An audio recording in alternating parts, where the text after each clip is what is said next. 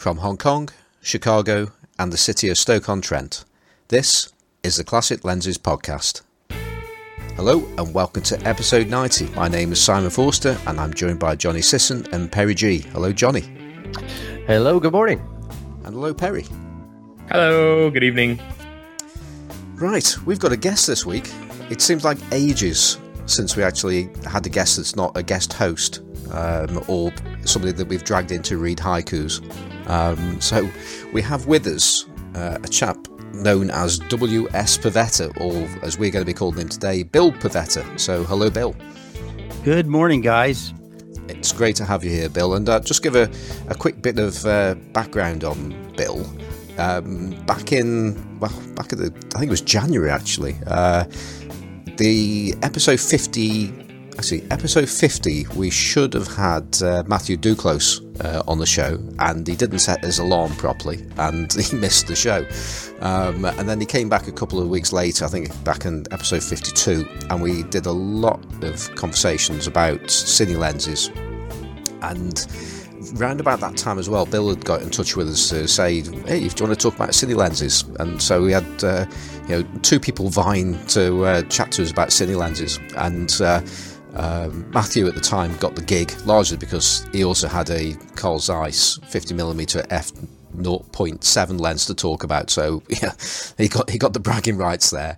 Um, but we um, we did say at the time that we wanted to have Bill on as well uh, because there were quite a, there were a lot of topics that were covered in that show. There were a lot of things that weren't covered in that show, and uh, Bill is somebody that knows uh, quite a bit about the subject, and he was he was wanting to talk about these other things, and uh, we we just didn't get round to it with uh, lots of the events that uh, that happened in the early part of this year, and we finally have got Bill on the show. Um, so it's it's it's great to have you with us here, Bill. And uh, Bill in particular is uh, he describes himself as a as a as a sound man, but he's also been a cinematographer for a very long time, and you can even find him on IMDb, which uh, always impresses me. So uh, welcome to the show, Bill. Thanks, guys. I, I really appreciate it. Uh, like I say, if you would have told me a year ago that I, would be on the Classic Lenses podcast with Simon, Johnny, and Perry, I wouldn't have believed it. Seriously. So it is such a great honor and a pleasure to be here. And uh, I hope I can match up to all of your previous great guests. Well, it's it's it's great to have you on, and I I, I feel like I should apologise about how long it's actually taken us to, to, to get you on here. So, yeah, so. exactly. We we kept talking about when we wanted to have a really good cine discussion, you know, and it was like, oh, I'm not sure if we're up for it yet. so it's definitely worth the wait. Yeah, it's well, that's for us too. Well, the other the other part to that as well is that since we actually did that episode, it seems like the the world of mm-hmm. using cine film in stills cameras is is just exploded. I mean, there was uh, cine stills out there and all that kind of stuff, but loads there's there's loads of people that are using uh, black and white cine film. They're bulk loading it into cameras and uh, and also dealing with uh, weird stuff like remjet uh, on on color film. So yeah, it seems like the the world has changed a little bit since last time. So that's I think that's an even even better reason to, to have you on. I'm glad we've left it a little bit so we can actually talk about those topics as well, because we probably wouldn't have even spoke about those things back then. Um, so I'm thinking now, just to give our listeners a better idea about who you are, Bill, um, perhaps you could give us a bit of a rundown of, uh, of, how you got to where you are now on this show, but how you got into photography, the kind of stuff that you do, whether it be stills or in the movies and things like that. Yeah. Oh, sure. Well, like like you mentioned, um, my day job right now, I'm a sound mixer for films. So I'm the guy that uh, records dialogue for the movie, you know, either on location or on a set. And uh, but I've actually been in the film business about my whole life. You know, like everybody else, probably. When I was 13, it's when I really got interested in it, which was many many years ago. But um, my father was a documentarian of the family and one day he just handed over the Super 8 movie camera to me and said, You're doing it from now on. And that was kind of the beginning. And I also bought my first uh, little tape recorder from Radio Shack back in the 60s and realized that uh, I also love to record sound. So my whole life I've been chasing after images and sounds. Now, I just want to say this right off the bat. I'm not a, I don't have a huge uh, social media presence. Really, I don't post things. I don't post pictures. I've spent most of my life actually helping other people achieve their dreams, and, and that's what I love to do. Like I said, I've been an assistant cameraman. I've been a, a DP you know I've worked on seven full length features and dozens of short films and that kind of stuff. Uh, but but basically, what makes me happy is to help other people out. So, for instance, uh, I happen to be part of a very large company here, Asheville Camera Grip and Lighting. We've got about five thousand square feet of gear and uh, whenever uh, they need a lens or whenever they need sound support, you know, I'm on it because that's what I, I, like to do the most is help other people out. Yes, I do a lot of personal photography. Like say, I've shot eight by 10, four by five. I've got three Hasselblads. I don't even want to get into how many cameras I own. There's like too many. I think I'm going to get to the point where I'm going to have a camera for each day of the year so I could take one picture on each camera. And I'm getting close. I, I, don't think you. And I'm not kidding. That's awesome. so, uh, but yeah, but basically, also, oh, I probably should mention too that uh, I'm a retired Air Force photographer. So I've had a lot of good experiences. I've pulled, uh, I don't know, seven and a half G's, and yes, I did throw up while we were doing that, and uh, f- flown all over the world photographing jet planes and you know climbing in engines. A lot of times they would send me into an engine to uh, document a bird strike that had destroyed one of the titanium vanes in the in the jet engine. So i've had 20 years of that which was really a lot of fun. And then to add to the uh and, and cut me off when you want to but no, to no, add no, to, please go ahead go. Okay uh, not only I, I teach at, i'm an adjunct at, at many colleges. Uh, and also, one of the big things I do is, and you guys are probably all too young, and I'm hoping you know what this is, but a Steenbeck, I'm a Steenbeck technician.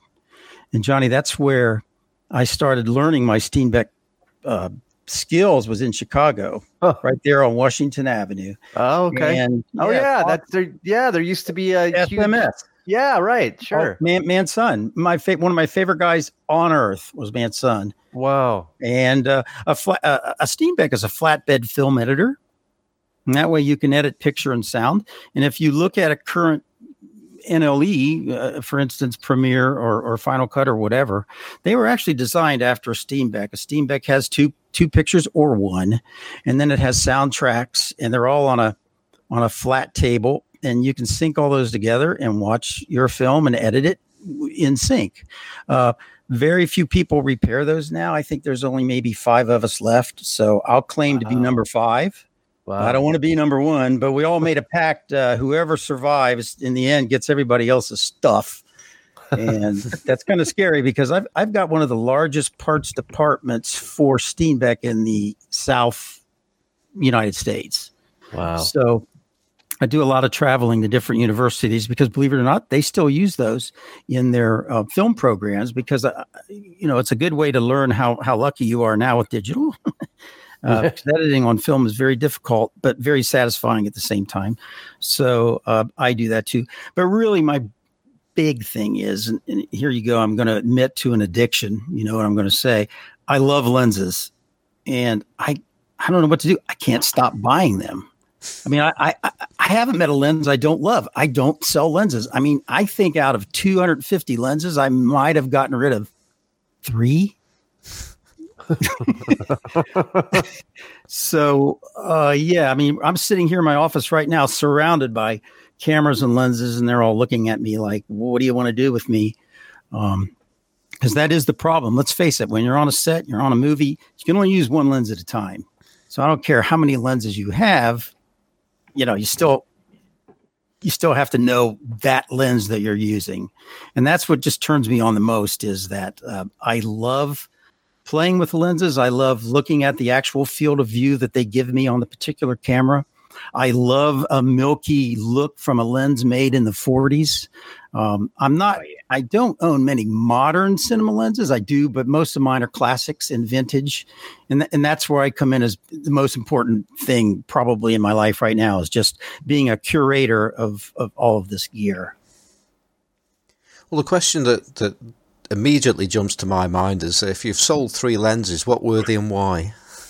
well, they were all actually they weren't. Two of them I gave away, and I, you know, I don't know if I've ever sold a lens. I just can't do it. And I figure after I'm gone, there's whatever. I don't know where they're going to go. Like I say, I'm I've got uh, a lot of people say that I have a museum, and and, and I I really think I do. Uh, like I say, I've got maybe ten film cameras here, and by the way, ninety nine percent of everything I have works. So not only am I a collector, but I'm also a technician. And uh, I have a very valuable connection to a company near Cleveland, Ohio, called Visual Products. And they are the guys that actually got me started on this 30 years ago. So I've had 30 years of lens collecting. And there were days where the owner of that company would say, Bill, you really should buy a set of super speeds. And we could talk about what super speeds are later. Oh, no. You, you really should buy a set. They're only 12 grand. And I said, Jim, ah, man, I don't have 12 grand. Okay. Fast forward to now, those are eighty thousand dollars Oh, for a proper set of super speeds from the seventies, and uh, so that that's what I did. I just started ending up collecting entire sets. And the crazy thing about cinema lenses, you know, in opposition to still lenses, is that you need a lot of accessories with cinema lenses. You know, not only do you have the lens, you've got focus gears on it, and you've got a follow focus unit, and you've got matte boxes, and you have filters, and you have lens support, and there's just an awful lot of stuff for each lens. And so that makes me even crazier because not only am I an expert collector, but I love having original accessories with it. So the lens caps have to be original, or at least the best I can do. I mean, I know that's compulsive. Well, what can I say? Well, th- well, you're in good company here, especially with Perry. Uh, Uh-huh. He doesn't like to use the wrong color lens on on a particular kind of camera. And I hate to tell you, I do that all the time, but I'll, I'll try to change, Perry. it's okay. Yeah. So what else can I add to it? But yeah, like I say, uh, and what we could talk about today is is that I do a lot of lens modifications. So you could take oh, yes. a stills lens and you can convert it, and there are many ways to do it, from very cheap to very expensive. And I've I've been all of those routes, so I can pretty much answer any question wow. um, about converting those lenses or, or or even where to find them. The problem with cine lenses is like all lenses, the prices have increased so much that even I I think the last lens I bought might have been about six months ago, and I can't hardly believe that I got it. But we're talking into three, you know, six thousand dollars for a lens wow. and that just keeps a lot of people out of it. So I figured, well, if you want to use a nice stills lens on a decent digital cinema camera, there are many ways to do it. I mean, everybody knows that already, but many adapters. Man, when I was a kid back then, we had 35 millimeter, 16 millimeter film. The lenses were specific to the cameras, and that was it. Nowadays, with with all the different adapters that are available cheaply, I might add, the options have increased tremendously, and that's even better because I've got, you know, like I say, 50 lenses that'll fit on on seven different cameras here. And you know, you could do the reverse too. You could use cinema lenses on still camera, but not usually the same. There, there's really no reason for that because there's so many good lenses out there. But there is a good reason to use still lenses on video. If I can give you a for instance, uh, we've got a local camera store here in Asheville, which is also uh, an addiction. And uh, it's in there, I don't know, maybe four months ago. And in a ca- I opened a case, and inside was a 19, I'd say late 60s Spiratone. I don't know if you all remember that name. Oh yeah. Yeah, Sure. 18 millimeter lens, brand new, never been touched. And it was in a T2 mount. So that it's a it's a different kind of a screw mount. And Yeah. you can use you probably know all that stuff. So it was in a T2 mount. And what I did was I bought a PL mount so that I could convert that immediately to my digital cameras. But I sent it into Visual Products. They put it on their uh, uh, bench and they they got it all lined up so it's perfect. They declicked it. They put a focus gear on it, and uh, then they they projected it through a projector so they could check sharpness. Then they sent it back to me. They didn't charge me a cent. I don't know why. I think they love me. And that whole deal, that whole deal cost me forty two dollars. Wow. Yeah, Nice. and it is the most gorgeous image. We threw that lens on a red epic, maybe a 5K red epic, and it just blew everybody's mind how good it looks. Wow. But that's not always the case. A lot of times, a still lens will look terrible on digital and and reverse then for still a lot i've got a lot of lenses that are beautiful in black and white and then i put them on my red camera or my Blackmagic camera and they're just flat dull and ugly. So it, it's kind of Yeah. one of those things where you have to keep searching until you find the right look. And to me that's the most exciting thing about lenses and optics and photons is, is getting that right look. Uh, so, Bill, yes. you you mentioned that you use still lenses on uh, cinema cameras all the time, and not so much the other way around. Um, but have you done it the other way around? Because I'd have quite a few questions about doing it that way. Uh, well, it's it's it's yeah, that's a great great question. It, it's harder to convert a cinema lens to a still camera mount than it is the other way around, and a lot of that Uh-huh. has has to do with the flange, focal distance, and that kind of stuff. So, uh, um, but yes, I have. But the other thing is, in the world of cine lenses, they're they're meant to cover. I'm looking up a chart here.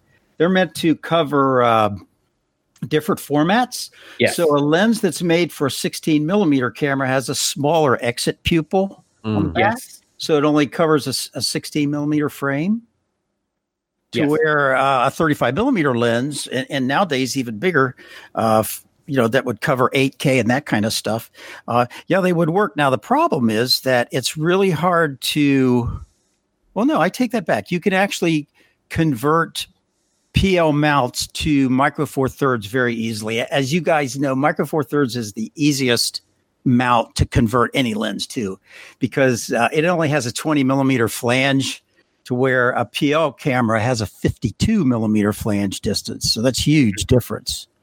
So that means that I could not use a micro four, you know, a smaller lens on a PL, but I can go the other direction. Yeah. Okay. So this is this is something that is huge in Hong Kong, and I have been somewhat obsessed with lately. Um, but just to clear a couple of things up for listeners, uh, the the Super 35 format that a lot of cine lenses are designed for, that's roughly the size of APS-C, right? Uh, it's close. Yes, it is. Yes. It's wider in its aspect ratio, but approximately. Yeah, because let's see. Um, a Super 35 frame is 24.89 millimeters by 18.66 millimeters. Uh huh. Okay. And the, uh, I've got it right here. The eight, uh, the uh, APS-C is 22.2 by 14.8. So they're pretty close. Okay. Um, so there are some lenses that I think are designed for Super 35, but have a slightly larger image circle that Yes. they either almost or so, in some cases do cover uh, either a film sensor or a full frame sensor. Um, because I think uh, there are people who convert those. So, so a few that I want to ask about in particular. I just missed out the other day by one minute because I was taking a nap. Uh, an an eBay auction on a Soviet cine, cine lens, a Helios 33 35 millimeter f2, uh, that was converted to Leica M mount. And to me, the results of cinema lenses, when I see them, like even like the Soviet one, when I see them used on stills cameras, they look quite different. Uh, so I'm wondering, a whether you have any experience of that lens, or if not, the the ones that I'm really trying to stop myself from playing with are uh, the vintage Cooke Speed Panchros. Ah. Oh, now you're talking my language. um, yes. Well, as as you know, you probably know, um, cinema lenses really were meant to um, use be used with film, and so the film plane was you know organic and there's grain and it's going through the camera and that sort of stuff. With today's modern flat digital sensors, the light comes in at a because the cinema lenses are kind of curved, a lot curvier, and so Uh-huh. the light comes in at different angles, and that's why you might have you know color fringing or out of focus edges or something like that. But definitely, yes, uh, the cinema lens has a much or, or vintage cinema lens has a much more organic look than a modern, say, Rokinon lens. So. And that makes a huge difference in, in the uh, the actual image. And and here's the thing: I try to talk to most of my the people that I work with, they all have sets of modern lenses, and they don't have Cookes but they have Rokinons and that kind of stuff, and they look pretty good. They really do. And when you project them on a big screen, they look pretty good. but When you shoot something with a classic lens and you do a side by side comparison, well, there is no comparison. It's so beautiful, and a lot of that that depends on the the lens itself, the actual you know, think about it. The Cooke lenses that you just mentioned, I have some from the 40s. So those were all handmade. I mean, mm-hmm. all the glass was was you know hand ground, and and it's just an amazing thing. And yes, if you've got a um, what what Russian lens did you have? It's a uh, no. I missed out on the auction by one minute, and it sold at a price. It sold for two hundred and fifty-five U.S. dollars. Yeah, that's uh, that's normal. I, uh, I, would happily have paid because this one was um, converted to Leica M mount with rangefinder coupling, which is why I got it, uh, which is why I wanted it because normally you can get them from cheaper. But yeah, that's a 35 millimeter f2 uh, that I think just about covers a full frame sensor. Yeah, Helios 33. Yeah, well, I have uh, one, two, three, four. I have about 14 Russian lenses, mm-hmm. and all of them cover, including uh, my beloved Helios 44 2. I have four of those. Mm-hmm and uh, but they all cover uh, Super 35 and larger actually. So yeah, you missed out. That sounds like a good deal, but there's plenty more out there on Russian lenses. Yeah, yeah, I've got to be patient, right? But the, on the Cooke Speed Panchros, uh, they they revived that line of lenses. Yes. Uh, so can you can you talk a little bit about the difference between the old vintage ones because here in Hong Kong you often find them just as the optical cell uh, right. with the app which at with the aperture control which people then convert uh, to whatever mount they want to use it on for digital or film. Um, but yeah, do you know do you know what the difference is between the new sort of remounted? I think most of them are for for ARRI, right? Yeah. The, yes. Yeah. ARRI and and the PL mount. PL, by the way, stands for positive lock. It's a mount that they came up with, you know, a long time ago. Um, actually, right now, you can. The optical cell that you just mentioned actually is very valuable. The problem is you can't do a lot with that unless you have that rehoused, and mm-hmm. that could be several thousands of dollars. As a matter of fact, I have a um, 18.5 Angenieux 18.5 millimeter Angenieux lens, which was, uh, uh, hold on a second. That lens was used in Touch of Evil. Uh huh. And uh, a fantastic lens. Well, if you have four thousand dollars, uh, Zero Optik out in LA will con- will take that lens cell and put it in a new body, and that new body will have focus gears, and you know the proper T stops are marked. Uh, it'll have a standard, uh, probably a 114 millimeter front, so that it fits you know a matte box easily. But that's four thousand dollars. Now that being said, I could take that same 18.5 that I own now. It's in an ARRI S mount, and I have a ARRI PL mount converter, I could just put that right on my red camera and get the same exact image that that $4,000 lens will. So really what you're paying for is just the rehousing. The glass, it hasn't changed. If anything, they try to clean that up for you. Mm. Which can so, be less desirable. Yeah, I mean, I I like the fact that, for instance, I also picked up a 14.5 millimeter lens last time I was at Visual Products, and uh, it is so milky and it has a scratch on the rear element. But when you put it on to a professional digital cinema camera, oh my god, the image just knocks you over. Uh, it's all flary and it just makes people look beautiful and just you know it's amazing but yet that lens was rejected probably by a ton of people because i had a scratch and i i honestly don't see it i think if anything it adds to the character uh-huh. of that lens. But most yeah. certainly, go ahead. No, no, I was just going to say that that resonates so much because um, I've I, recently I went on this little bit of a spree where I've been shooting a ton of cinema film and, and cinestill in in particular. And uh, there was one week when I went out and shot with one of my old uncoated uh, Chiyoko Super Rokkors. Mm. And the the sort of low contrast look um, mated so well with that cinema film that I went out and basically tested every LTM mount uh, 50 millimeter that I had. And one of my favorite performers was an old Topcor uh, 5cm f3.5 Tessar that was just scratched to all hell on the front element.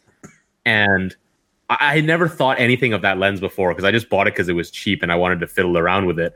But then when I actually used it, my reaction was this is closer to the look that I want than a lot of, you know, the the cleaner, nicer uh, lenses that are in my collection.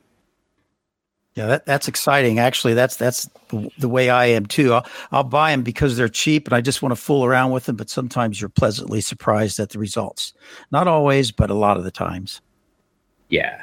So the uh, the the new rehoused Cooke Speed Panchros that you can buy from Cooke um, are those basically the same optics as the 1940s vintage lenses? No, actually, the new lenses actually Cooke redesigned the Panchros twice. They came out with a line, I think, about five years ago, and it failed. Nobody wanted them. And then with the changing world of cinematography, now everyone wants the classic look. They brought them back again. So those are new glass. Now they may be, and I don't have this information for sure, but they may be designed after the same optical formulas and and and they're, they're just gorgeous. I mean, Cooke lenses, I think, are probably the, the most gorgeous lenses on earth. Uh, but the the rehouse lenses actually are done by different companies, uh, particularly in, in England. There, I think it's TRS or TLS, I forget, mm-hmm. where they rehouse Cooke lenses, and they just use the old glass and they put it in a new body. And I prefer that. Although if someone were to give me a set of Cookes for what ninety thousand dollars, I would take them yeah. But uh, personally, I think that you could still get these looks for a lot cheaper. Th- and that's usually my goal is to come up with these looks on a cheaper. I realize we could just buy a set. Uh, if you ever check out uh, visualproducts.com, they have lots of sets there of rehoused lenses. You're going to be shocked by the prices. And that's because it's become so popular. Like I say, if I would have been, I've been collecting for 30 years, but I kind of wish I I had bought more now that I think about it because it's an excellent it's an excellent investment. I mean, it truly is. It's like having a house or land. I mean, the price just keeps going up. Now that's bad for people that want to buy them, but it's good for people that have them and need to get rid of them. Yeah, I, I feel that way all the time.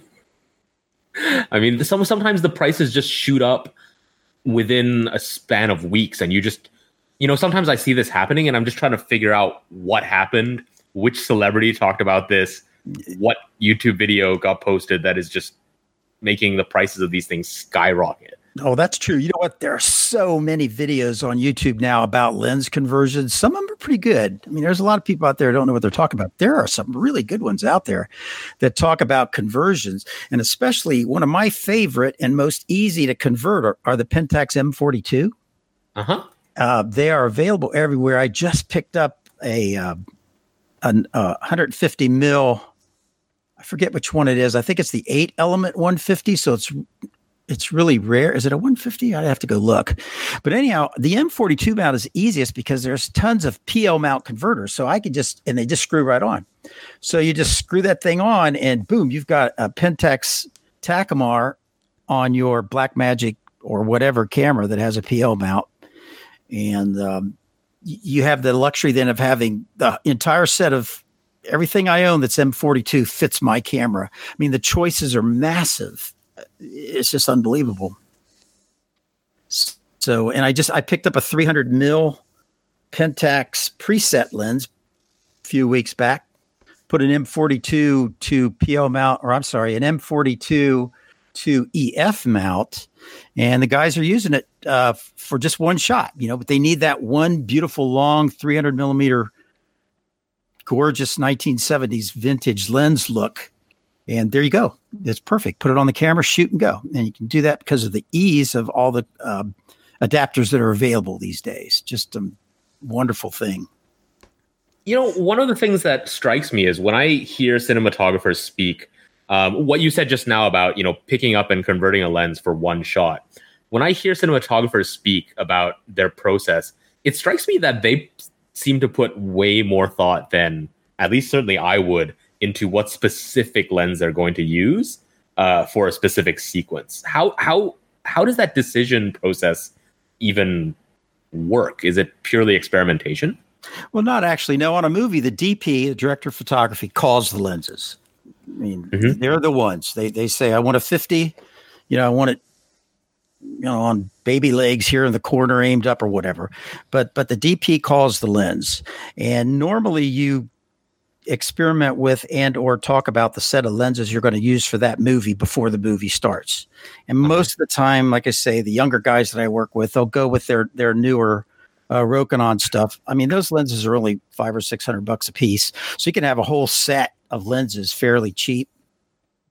But I'm starting to work my way into their brains with the fact that there's more to cinematography than just getting the really good shot. And by the way, those Rokinons look great. Again, they're super sharp, nice contrast, all that. But they they lack something. Now, not all the time, but most of the time I still feel cheated when I look at that image because I think, man, if they would have used my Cooke 18 millimeter speed Panchro on that yeah. same shot, I think it would have made a huge difference.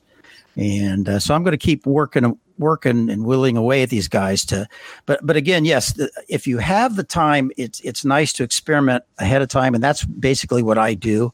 Uh, if I may say, uh, again, for visual, uh, every once in a while, they'll send me a lens or a camera to test out and I will shoot uh, either digital or 16 mil. Matter of fact, I'm shooting with a 16 millimeter camera this week for them. And then I'll put it up on Vimeo. And then when someone wants to buy the camera, they can go and look at that image. And uh, so it's it's great fun when they they just send the lens for whatever reason and just just try it out. And uh, I love it. I I love the fact that uh, you know the angle of view and how it looks in that particular camera with that particular lighting. I mean, you could just spend the rest of your life figuring this stuff, figuring all these little things out. So how how do you get on with consistency of looks though? Because you, you've you've mentioned there that particular lens, and it and it would look particularly good in in certain circumstances, and it's a certain focal length, and then there's a scene change. Yes. How how about the continuity of look between lenses between shots? How is how is that managed? It well, it means a lot these days, and that's why the uh, the sets of matched lenses. You know, if you buy a set of Cookes, you buy a set of Zeiss, whatever, uh, they're going to be matched coatings, and that's a great question because I've got a multitude of coatings and sometimes no coatings at all. So I would never change a lens in the middle of a scene. We, we'd have to keep consistent that way. So um, a lot of times, but if you go from scene to scene or you you switch from indoor to outdoor and that kind of stuff, and you want to have that look, it's not as noticeable. But but definitely you need to have coatings and color matching. Now I have a couple sets, full sets of Nikkors, and I can put Canon EF mounts on those, and they match up pretty nicely because they're all AIS lenses. So they all have the same generation of coatings. I mean, there's little differences here and there, but you can really see the difference. And it's such a great point that you brought up because of the different coatings. Uh, it makes a huge difference in terms of contrast and all that stuff. Now, are you are you mating the uh, the film and the lighting and the lens together, or um, would you typically decide to you know prioritize one because I was listening to a podcast recently where they were interviewing the cinematographers uh, who did Joker, the Joker movie. Mm-hmm. Um, and they were talking about how they originally wanted it to shoot. Uh, they wanted originally wanted to shoot it on film. Um, I can't remember which film stock. It was a Kodak 50. Yeah, there, there's only a couple left. There's a 250D yeah. and a 500T. So, so they didn't they didn't have budget for it. Um, so what they did was they created a color LUT yep. to kind of simulate that film. Yep. And then uh, they they used all the same family of lenses for their uh, Alexa. Of course.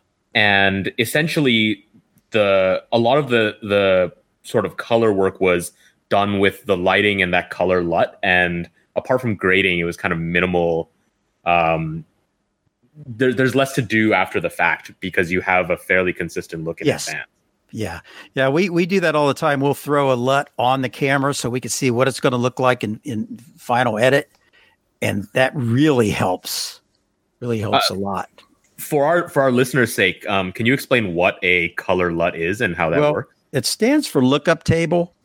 And uh, basically, for instance, I could take with my original. I own an original Red One camera. That's the camera that started it all. Huh. Uh, they were made in 2006. Mine's a 2007. A lot of my students always ask, "Wow, did your grandfather give you that camera?" and it's it's the best. And what you could do with that is I could create my own LUTs by actually taking a still with that camera, putting it on a little SD card, taking it out, sticking it in the computer, do all my adjustments in Resolve or Premiere or whatever uh, NLE I'm using at the time. Do any color corrections I want. Put that back on the discs. Put the disc back in the camera, and from then on, the camera will actually shoot at what I had programmed in on that LUT. Now, I don't know how to really explain modern LUTs in terms of like with Blackmagic cameras, but I know we've got a whole series of those and we're on location. I'll hear the DP or, or the you know the director whatever asked to put that specific LUT on there and they can see what it's going to look like. And it just makes life easier. And uh, so and there are many programs out there that you could create your own and you could even buy them which i think is interesting. Because i would love to have a set of luts that look like say technicolor back in 1940 uh-huh. and i just never really pushed it that far to do that because i pretty much create my own image and uh, but but it makes for even more excitement how, how, nice it is to be able to shoot digital. And don't get me wrong i love film. I still shoot film. Like i say it's not every day but i uh, shoot i've been shooting 35 millimeter motion picture film since i was in my early 20s and i still teach classes every once in a while where we actually use film then we transfer it to digital from there. We don't actually go into film editing. Um, but the the definitely digital is cheaper for sure. That's why most people do it. Uh, but there are certain things about film that you you know just the smell of it. You know you can't smell digital. So you you have a can of film in your changing bag and ah, it's just like doesn't get any better than that. I've got a, a, question, and I do want to head down into the um, into a bit of a film discussion. But before we, we, we head there and uh, staying with the digital, uh, I saw uh, Joker uh, last week or the week before, and I, I the cinematography on that I was I was knocked out by. I just oh, thought it was, it was just beautiful. Um, but I was watching that film and I was thinking, oh, I so hope this is shot on film um, because it, it, it, felt like it was shot on film to me. Um, obviously, I've, well, I say obviously, I've subsequently learned that it, it wasn't uh, shot on film, and then, then this LUT uh, was, was, was used uh, to mimic. I, I, think it mimicked yes. film, but as a as a cinematographer, do you look at these films not knowing uh, when you go into a film and and then you look at it and think, well, I think that's using a LUT, or I think that's shot on film. Would, uh, can you can you tell the difference? Could you have gone into Joker and seen that as being digital, made to look like film, or or not? Well, back in the day, I could pick them out right away. I knew it. Now it's a lot tougher. That the the just the the sensors and the the beautiful ARRI uh, minis and all the stuff that they're using these days it's really hard to tell. Trying to think the last film that I saw that was actually shot the title has escaped me, but is actually shot on digital and film, and it's almost hard to tell the difference now. And uh, but truly, it's harder. It's harder and harder to tell these days. I'm sure there are some ways you could look maybe in the shadows or contract, micro contrast, whatever. But I, I think that as digital progresses, it just gets better and better, and and may at many instances, you know, I hate to say this, but it might surpass film so basically, you use film because that's the look you want, not because it's better than digital or worse than digital. None of that stuff matters. It's always yeah. about what do you want it, what do you want it to look like. you know, I think everybody knows that nowadays too. I mean, people are so much smarter these days.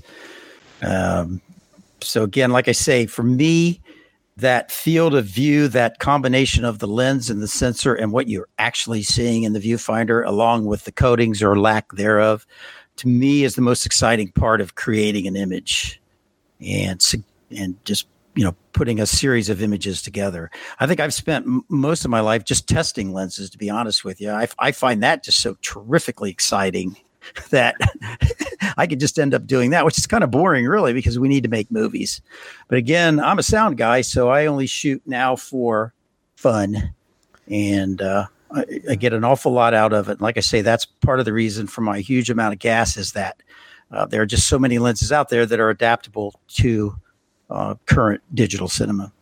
Well, let's, let's just um, go go back to where we, we were sort of heading there. Then I sort of took took it slightly in a, in a, in a different place, and and that's uh, to do with using cinefilm with stills cameras. Uh, because as of, at the top of the show, we did talk, talk about that. That's a, a popular thing, especially with uh, CineStill, which is uh, uh, Kodak film, I believe, 500T. Is it 500T? I think it is. Yeah, yeah, and uh, with with 800, 800T. No, no, I think it's 500, and then it becomes 800 when it when uh, when you take the remjet off. Yeah, CineStill is is 800T, um, but I think it's based on a Vision 3 500T base. Yeah, exactly. That's that, yeah. that, that that's it. So, uh, I mean, what what's your your thoughts, uh, Bill, on using cinefilm and the various kinds of cinefilm that that are out there for stills work? Well, well, first of all, I, I, have a question for you guys. I, of course, I did a lot of research on on Cinefilm, and notice that it said that you buy the film; it does not have remjet, yes. so you don't have to remove it. How, how can that be? Because without without a remjet backing, because you you know the reason why that's there, right? Uh, other than reducing inhalation. Well, yeah, because what happens is when you've got film, now we're talking 35 millimeter movie film, it could be 16 too, uh, running through the camera, there's a pressure plate that's holding that film in the gate. Otherwise, it would be weaving and jumping all over the place. Now, that pressure plate is chrome, solid, beautiful, polished chrome, and it's very shiny. So, if light were to, uh, photons are entering, entering the lens, going through the gate, striking the film, if there were no remjet, there'd be a bounce off that plate, and that's where you get the halation. So with the black on it, it's perfect. So maybe with still cameras, it's not needed because there's not a pressure plate, is what I'm well, thinking. Well, um, there is, but it's not chrome. It's right. They're black. Yeah. They're yeah. black. Yeah. So maybe that's it, which that kind of surprised me. I went, wow, that's interesting. It, if, it, no, go on.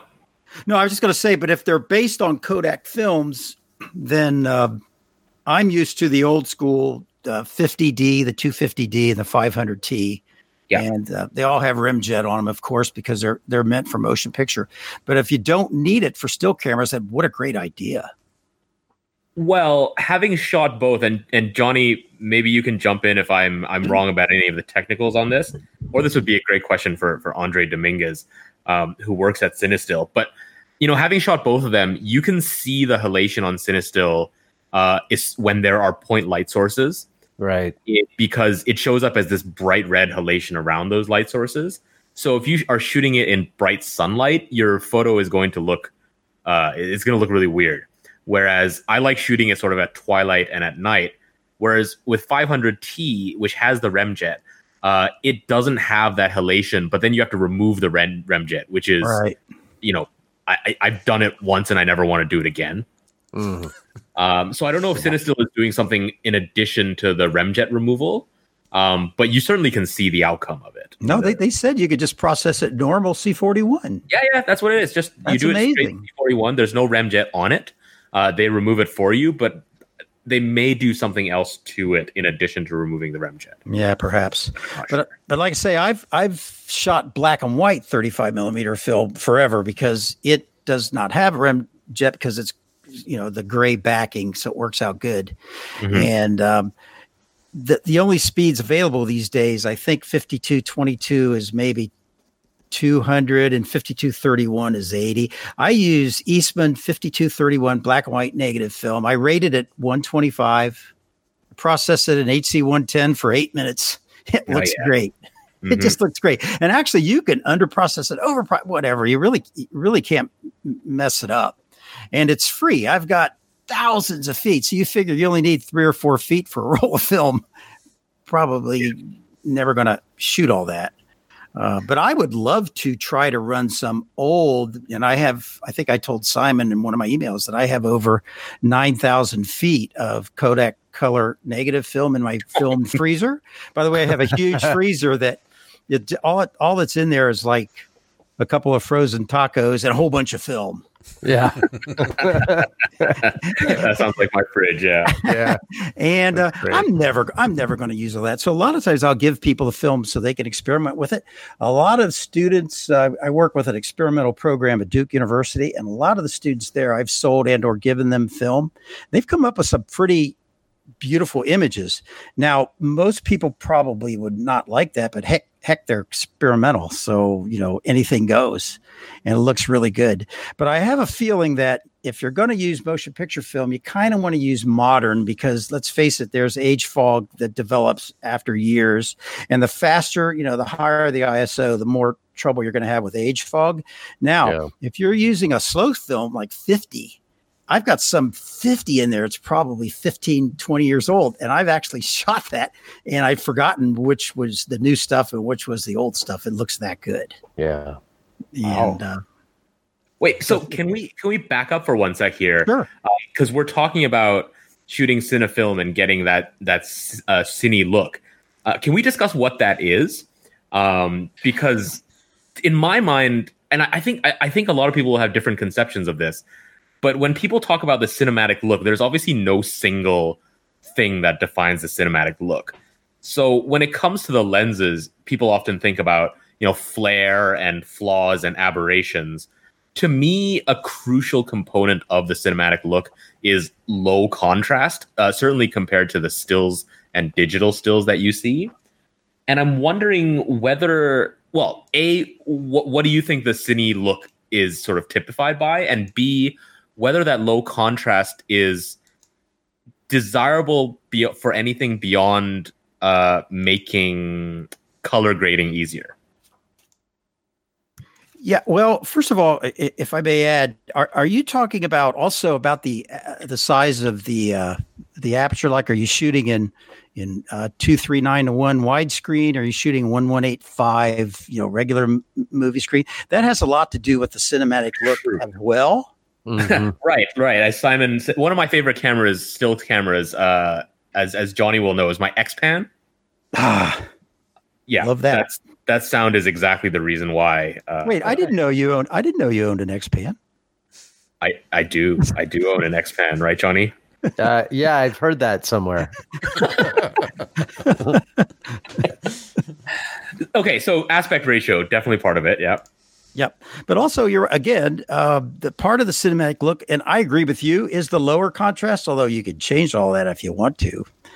But I like things that are sharp, but they're not sharp. You know, what I mean, they're soft, but they're not unsharp. There's the, there's the word. They're soft, but they're not unsharp.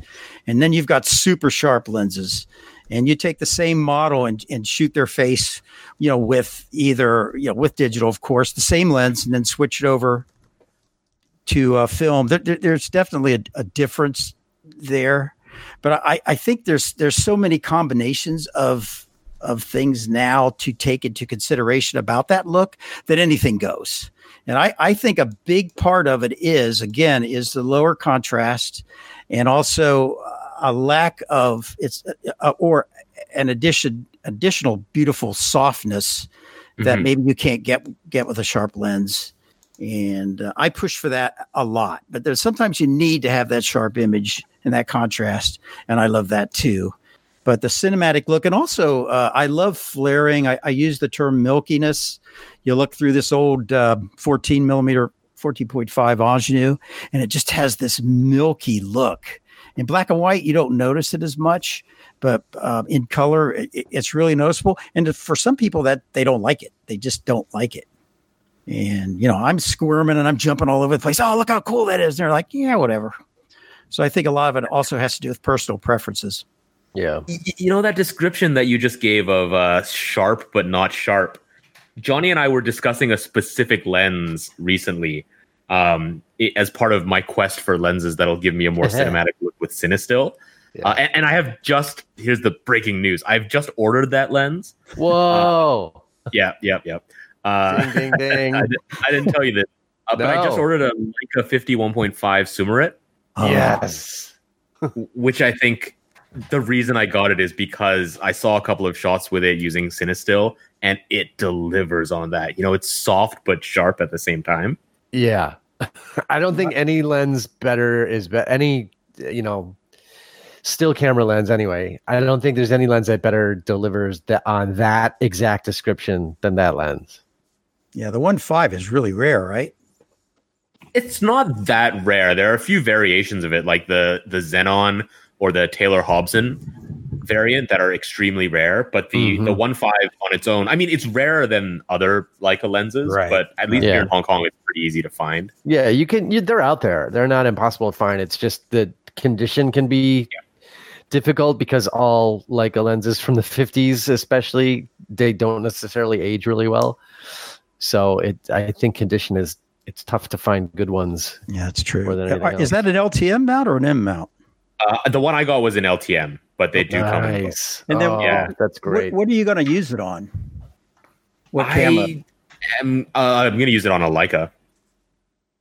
One of them. Okay. Uh, okay, but I, I oh okay. So we're talking about still camera, not video. Yeah, not videos. No, I, sorry I about don't that.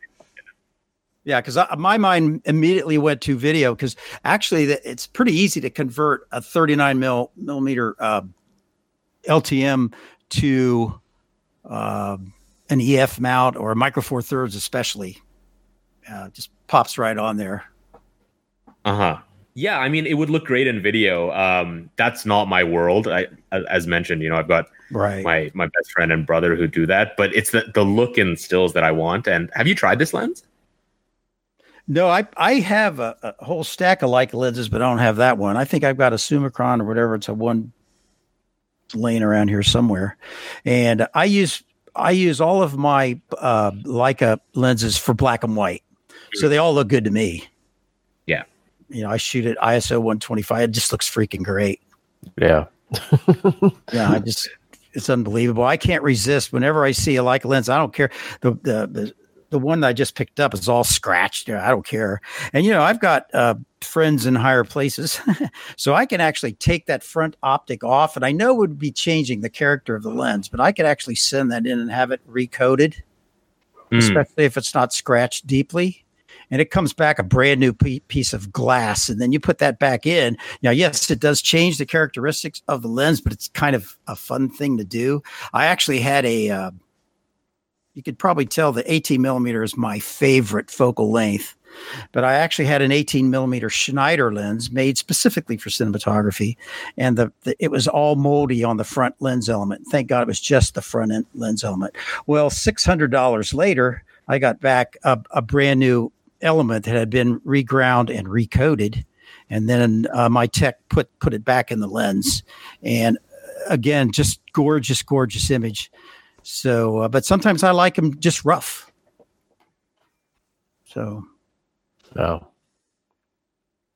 now have you guys uh, perry i know what you just said but have you guys done any video stuff at all or given it a try or just pretty much the dslr type video stuff I have tried uh, using a, a few times. I've tried using my brother's uh, GH5 um, Yeah. to film us eating Carolina Reapers, but I wouldn't call that fine, fine cinematography. we use uh, we use Contax CY lenses for that.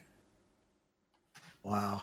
No, well, you know, there's, I, I think Simon had mentioned that he wants to get into the types of cameras because I think that that means a lot too. Yeah. Um, Yeah, I, pretty I, I was just going to say, which you've you've mentioned a few times, uh, red and Blackmagic, and and uh, the the digital cine cameras, and I think it's it's you know generally Oh, speaking, yeah. we don't know a great deal about that kind of stuff at all. So anything that you're going to say about those, we're going to be I- learning. I think. And I do, I do have a specific question. I might be jumping way ahead on this topic because I, I, this is admittedly um, an area that is not my expertise. Is you know digital cine cameras, um, but something that's very, and, and I don't know if maybe you can speak to this one, but something that's very interesting. So uh, uh, Lucas Frazee sent me an article from IndieWire earlier this week, and it was about the um, Alexa 65 cameras which uh, that's I guess apparently what they shot Joker on and some other films that are out recently. And so it's really I mean the article's very interesting, but it's there's this weird thing that I see going on um where I feel like the whole bokeh fanaticism era that we're living through in still photography is sort of like now influencing cinematography and everybody's shooting everything with that kind of bokeh close up look. Um, and I and I'm not sure I feel how I feel about that, quite honestly, but it's interesting and it is going on right now. And I um and, and I wonder how that is is maybe that is affecting how people are choosing lenses and the look that they're going for. And I guess that interplay between, you know, what's going on in still photography and cinematography, I, I feel like at least from my perspective, I'm I'm way more influenced by cinematography as far as what I like the look that that I like to see in my own photos versus still photographers. Um, so I I don't know if that's something that you see happening in terms of kind of lens choices and um, how much of that interplay is happening between what people like to see in still photos and then what they want to do in cinematography. Yeah, that that's a battle that I'm constantly fighting with, especially when I work with with a team and I, you know, even though I'm now sound and I really should keep my mouth shut, a lot of times I'll just say, "Well, why does everything have to be shot wide open? Why?" I mean, yeah. it looks it looks good, yeah, but, exactly. but why? I mean, you know, holy crap! Look look at Orson Welles and all these people did all these films back in the day. It was like unlimited depth of field, and uh-huh. I, I realized that, yeah. I can understand why you might want to have, but I think it also has a lot to do with the less busy the background is, the more focused you are on the subject. So if you're up close to someone, yeah, I can understand a close up, you know, the very shallow depth of field where their eyelashes are in and, and maybe their their nose is out or something like that. I, I think I can understand that because then you can only look at one thing and one thing only, where you've got this huge depth of field, you've got this great big scene, there's all kinds of things going on within the frame. But but that being said, I still think I try to tell people do at least I don't know if this rule still applies, but just try to do at least a couple stops over wide open. And I know that like I have two sets of Zeiss uh 35, you know, lenses, two complete sets. And wide open, yeah, they're they're pretty nice, but man, you get down to T4 yeah. And yes. oh my god, and it's still the background is is out of focus, but it's just not hugely out of focus to where you notice it. And so I I I figure I, I know they used to say T8 and you're there. How does that saying go? But I they yeah. didn't be there. Right. yeah. And I say T4 and you're there because I think it, it's the best. I try to shoot everything at four. And, uh, but most of the people I work with these days, they're wide open. And yeah. for instance, I've got this gorgeous uh, 20 to 100 Cooke zoom lens from the 70s, the same exact lens that we used in just about every movie you can imagine, you know, The Shining and Easy Rider, blah, blah, blah. Um, that lens is absolutely gorgeous. Wide open, yeah, it, it looks pretty, but uh, I still feel like when you just close it down one stop, the image just pops out. Yeah. Mm-hmm. And uh, again, another reason to own you, you've got that Cooke look. Um, so it's it's just very exciting the things you can do. And again, this is not like still photography. You're right. With still photography, you only have to have an an image that you're shooting and you and you worry about that image. With video or digital, it's a constant thing. So that's why lens zoom lenses, and we can jump into this later, but that's why zoom lenses need to be parfocal lenses. So they'll hold focus. And um, that's that's that's very important that that cine lenses are meant to shoot cine. It needs to be sharp all the time. And so you could adjust the focus while you're shooting yeah. and and stay up with that. And it's really hard to do with a with a still lens, especially if it doesn't have focus gears. And also the focus throw is important. A lot of still lenses have a short throw, and some mm-hmm. lenses are long, and so it takes longer to get there, but it's more precise that way. Yeah. Yeah, I, oh, you're speaking my language. I mean, the the whole shooting wide open thing in digital, it, it looks cool, but you know, some of these vintage lenses in particular, you put them at 2.8, you put them at f4, and they just knock your socks off, you yeah. know? Yeah. And you hear some people say, well, what's the point though? You're buying a lens with this aperture. You got to shoot it wide open. And that drives me nuts. No, that's not the yeah. point. yeah. I mean, I've got plenty of, like, I've got super speeds, Zeiss super speeds for 16 millimeter. So they only cover a 16 millimeter camera. I can use those, those speeds though on my Blackmagic micro camera because it has a smaller uh, Super 16 sensor in it, and uh, they're they are not sharp wide open. They're just not. I th- I think that's really it's it's helpful that they're that wide. They're T13s, and it's helpful for focus in low light situations. But still, if you want to have a good image, you still have to use light. I think that's the problem with with a lot of people these days. They figure they have a fast lens. What do they need light for? And come uh-huh. on, lighting yeah. is what it's all about. I don't yeah. care what you say. Lighting's yeah. more important than the lens in terms of it's just it is and i can't get that through to people I, i've had this conversation with like a couple of like hardcore film people friends that i that i know um, and like 1970s cinema.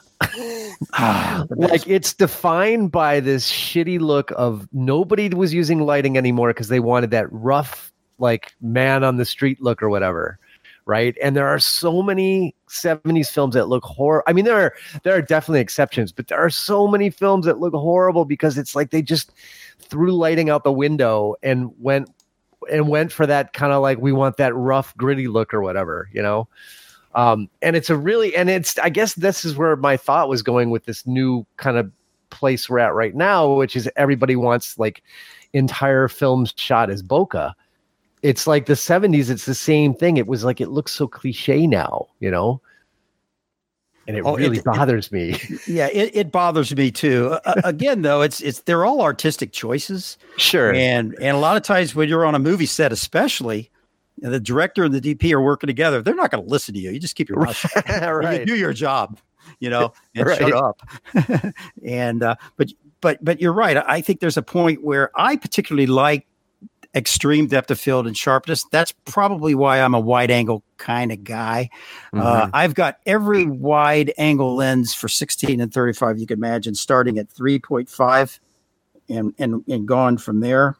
Um, what? Yeah, but that's for a 16 mil. Now I've got an eight millimeter fisheye, and then I also just purchased a uh, 10 millimeter, 10.5 millimeter I want to say it's a uh, I forget what it is now. it may be a Zeiss. And it's it's just too wide for people. They look at it go, ah, this is just too wide. And I'm on the other end going, God, look how beautiful that is. I actually worked on a film years ago where the DP decided to use one lens. I that's probably cliched now, but he used one lens, 18 millimeter, and did not move the camera. So every shot Wow. The the images took, you know, the, the movie took place within it's kind of like watching theater. Absolutely loved it. We got the greatest angles using that 18 mil and even up close. I know I realize it'll distort a face. Not true. It's gorgeous for a portrait lens. Yeah. Uh, and, and, so uh, I I like that. And, and everything was was super sharp except when you were closer, of course. You know, obviously the closer you get, your depth of field decreases. So, you know, uh, uh the stuff's going to be out of focus anyhow, which is I'm okay with. Yeah. So, hey, I have a super newbie question for you. Uh, you know, when it comes to PL mount lenses, um, there are there are a number of vintage lenses that you can get uh, as stills lenses, but also as uh, cinema lenses. So, for example, the Zeiss 51.5 Sonnar Yes. Um, but the ones that are made in PL mount often have this weird double sort of elephant ear shaped uh, focus tab. Okay. Yeah. Well, that's that's those? that's way old school. Um, that's a fo- that's a focusing tab, and, and what that meant was a lot of times when you had that lens on a handheld camera, whether it be a 60 millimeter or a 35 millimeter Arriflex, and you're holding that thing, you've got your right hand holding the camera, and then with your right finger, you, you could you could pull focus that way, and and that's what they're there for. They actually made some follow focus units that attached to those, but they quickly went away when they came up with the idea of focus gears. So basically, that's not a gear, but it's a focusing tab, and that's basically all it's for is when you're hand holding a camera, you can you don't have to look. You can just look through the camera and and focus, which is difficult, by the way. Yeah. Uh, but that's that's what those are. Now I don't know what lens though. See, actually, cinema lenses come in defined sets. Like Zeiss always came with, uh, I want to say 16, and then they had a 24 millimeter, and then they went to a 32, and then they went to a 50 and a 75. And other sets may have uh, a 20 five millimeter and a 35 millimeter and stuff like that. But I've never, they don't deviate much on um, design because they're they're designed for film. So, but but definitely the Sonnars and the uh, Distagons and the Planars, all that stuff is available in cinema lenses when there's ice. and so that I, I feel comfortable knowing what the lens is. And actually, they say that the Sonnar lenses, and Perry, this might be a question for you, but they say that the Sonnar lenses are a little softer. But man, yeah. my, my 85 Sonnar 2.1 is just sharp as a tack. It's just gorgeous. Yeah, I think that's consistent with the stills because the 50 millimeter Sonnars are softer, wide open, and then when you stop them down, they they start to pop and they get a lot sharper. But the 85 f2 uh, which I guess is optically the same as the T21, uh, is stunning, absolutely yeah. stunning, wide open, uh, and all the way through the ring. Yeah, it, it, it is definitely and gorgeous. Matter of fact, I have no surprise. I have three of those, mm. and the early one is, is, has different coating scheme where it's only maybe two coatings, and uh, I like that even better than the modern T Star coatings on the on the more modern lens. Just has yeah. a look to it that's different. I love it. Um, got a got a question on these these uh, lenses, which just sound like they're. Are we are we talking about uh, modern lenses here now? Uh, with when you with these, so, somewhat, yeah, yeah, yeah. Um, because going going back to, I mean, we talked about this when we had Matthew Duclos on that, yeah, where we talked about the the differences between stills lenses and cine lenses, and I, and I don't want to go too much into the detail now. And if if people don't know um, what that difference is, it, it's well worth uh, going back to episode 52 to listen to Matthew explaining the differences there. So it's quite a big section, so I, I don't want us to uh, dwell too long on that. But one of the uh, the big differences is focus breathing, yes. and I'm just thinking now that if if you've got a lens that uh, is available as a stills lens and, and, it's and it sounds as though it's the same lens as Cine, um, do we know if that lens focus breathes or whether because you can get cine lenses and we, and, we, and again going going back onto that, that episode we talked quite a bit about the uh, the Samyang stroke uh, Rokinon lenses how they the the range of lenses that Samyang uh, produce are stills lenses with um, cine bodies if you like because they they they're not optical optical the optical optical mechanical design is still of that as a stills lens and not as a, as a cine lens. And so um, so stills lens, you get the focus breathing. Cine lenses, you don't. And what's the story with these Zeiss lenses? Do we know? Well, actually, f- focus breathing uh, happens a lot. For instance, I'll go back to my.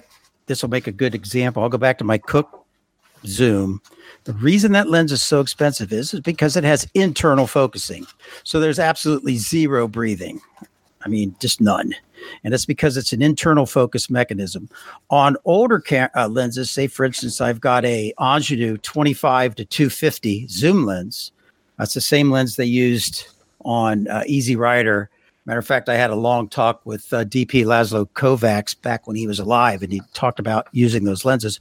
But the front element actually goes in and out, so that's gonna that's gonna cause your focus breathing because you know basically, uh, you know, as you focus in, it, it changes it changes the field of view a little bit, and it kind of comes in or out, and it's kind of disturbing. So as now on a prime lens, you don't have that much of an issue. It, it, it depends on you know the focusing mechanism. Uh, it's a big time issue on zoom lenses and long lenses. I've got a russian 135 that's just beautiful when i shoot it normal but when we try to do a rack focus it breathes so bad that you can't use it and uh, and it's because of the the focusing mechanism where the lenses are just going apart and coming close together again.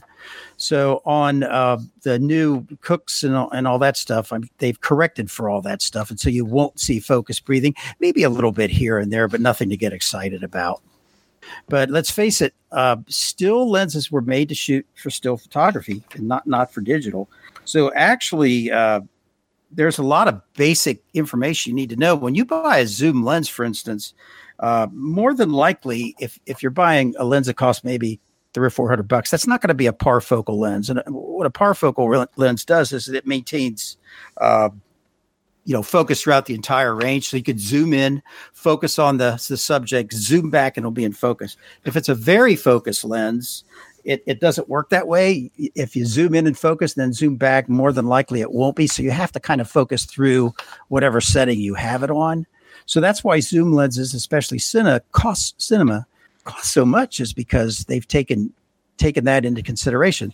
There's also a thing as uh, uh, ap- uh, aperture uh, ramping, where say you buy a, a zoom lens that's a T or I'm sorry, an f4, and then when you get to the long end, it's like a whatever a five six. Uh, you don't have that in cinema zooms; they're they're straight through all the way, and uh, also zoom tracking, where if you center the lens and then you pull it back, the center should still be there on the wide as it is anywhere in the range. And on a varifocal lens, that may change because they weren't meant to do that. And so it could shift, and your center could be a you know a foot the other left or right. So all these things are, are taken into account when they build a high quality zoom lens. And again, on prime lenses, that's why they're much easier to be adapted to cinema because you you still have breathing and, and little problems, but you don't have uh, you know the stuff that zoom lenses, the problems that zoom lenses could could exhibit. Can I, so I can I ask you about? Oh, sorry. No, I just didn't know if I answered that question. Yeah, no. I, well, I, I, I, think my question was actually you answered a lot of questions there. The, although the part of the uh, I was talking more specifically to do with the, those those Zeiss lenses in particular, but I, I, I think that was probably we, we don't know the, the, exact answer on that one. I don't think. Yeah, yeah. Which Zeiss lenses again? It was the ones that the, the Perry was talking about. Ah, um, oh, like but, the eighty five f two Sonnar. Yeah, and there's a two when you mentioned there's a two point one a two a T two point one version of it. So was, it sounds as if like it is the same lens but just converted for for cine use. Yeah, I don't I don't know about that, but the good way to test it is put it on a camera and shoot it. on that note, I want um, can I ask you about uh, two specific lens mounts and one specific lens? Sure. Uh, so we've mentioned a few times on the podcast but none of us have any in-depth knowledge about why. Um, CY lenses and Leica R lenses are seem particularly popular for conversion to to cinema. Um, and I'm wondering if a that's true and b you know why. Well, the most popular mount out there now. Now the PL mount is definitely high end, top of the line, very expensive, and a lot of people can't afford to buy a PL set of lenses but you can buy a lens that can be converted to or originally as in a Canon EF mount. Canon EF is the most popular flat out out there, and just about every single lens in the still world and every place else can be converted to an EF mount.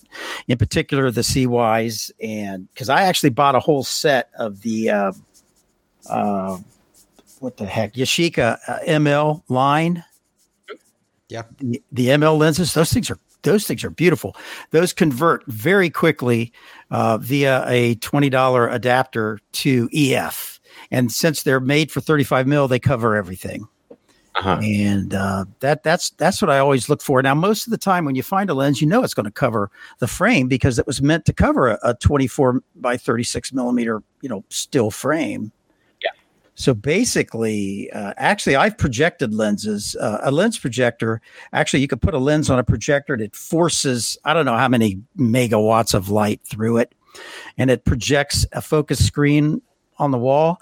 And you can really see the defects in a lens that way. And when we put one of those on the projector, it actually covered to the ARRI 65. Just some of the lenses covered that much of a sensor. They were Ooh. they were unbelievable. And um, so, you know, that being said, yeah, the, it's the, if you are shooting with Canon, that's why I highly recommend if you buy a digital camera, make sure it has a Canon EF mount. Don't don't get anything else because it's it's going to be expensive and or a little bit more difficult to get lenses for it. EFs, my God, every single Nikon Nikon lens that I own, every Pentax, every single everything f- fits a EF mount via the proper adapter you're you're saying some of those lenses that you've converted to EF will will cover an Alexa 65 sensor? I, I swear to God, I've had a couple lenses. Now I don't know if they were the the CYs, but I brought a bunch of lenses in one day just to uh, they sometimes they give me the projection room because it's pretty neat. I mean, that's a damn expensive projector. It's a, you know, it's a whole collimation system in there.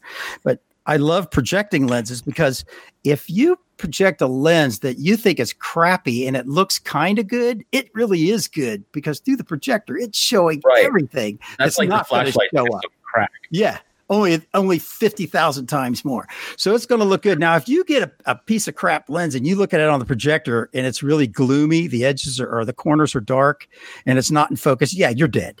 But most of the time, you you put, and then also it'll show you what the coverage is. So does it cover sixteen? Does it cover thirty five? Does it go uh, super 35 does it go full frame and some lenses do and some lenses don't it, it really depends on the exit pupil you know the, the rear lens element that has a Uh-huh. lot to do with it and longer lenses generally are easier to cover than shorter lenses Oh, yeah. because the lens is a lot closer to the film plane to where the long lens you can it'll cover uh, but yeah i've actually had some success on that that just surprised me uh, how much it covered it was very exciting Wow. to, to realize that so uh, but but you need a projector really to test that stuff that that's the hard part You, you mentioned you mentioned earlier, um, just just keeping on the subject of uh, the Canon EF mount.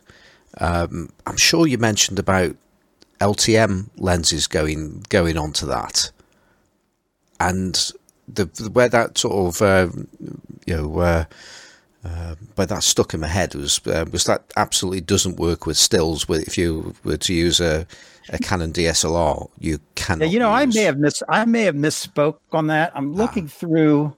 No, actually, Well, the thing is, it's going to be down to the, the how far away ultimately the mount is away from the sensor. So if if you Yes. can, so if if that's if that isn't necessarily the same as it is on a on a Canon EOS camera when it goes onto some form of um, cine camera, then yeah, it does. It, that rule goes out the window. Then I guess. Yeah. I well, actually, I think I misspoke, and, and what I meant to say was an LTM is easily converted uh, to a micro four thirds, Right. Yeah. and it just pops right on there, and Yeah. and uh, it, it looks good. And also, uh, now that they have larger uh, 6K sensors available in the Blackmagic cameras that still have the micro four thirds mount, you could actually then use those lenses. Now, does it cover? I don't know. I've never had a chance to test that. Um, but yeah, the thread mount, the LTMs are are the most difficult, I think, out of all the mounts to transfer, and the M42 being the, the easiest. And Nikon is also very easy. Well, that was that was the other thing, of course, for when we've just been uh, going back to Perry's question there about the popularity of CY lenses and uh, Leica R lenses.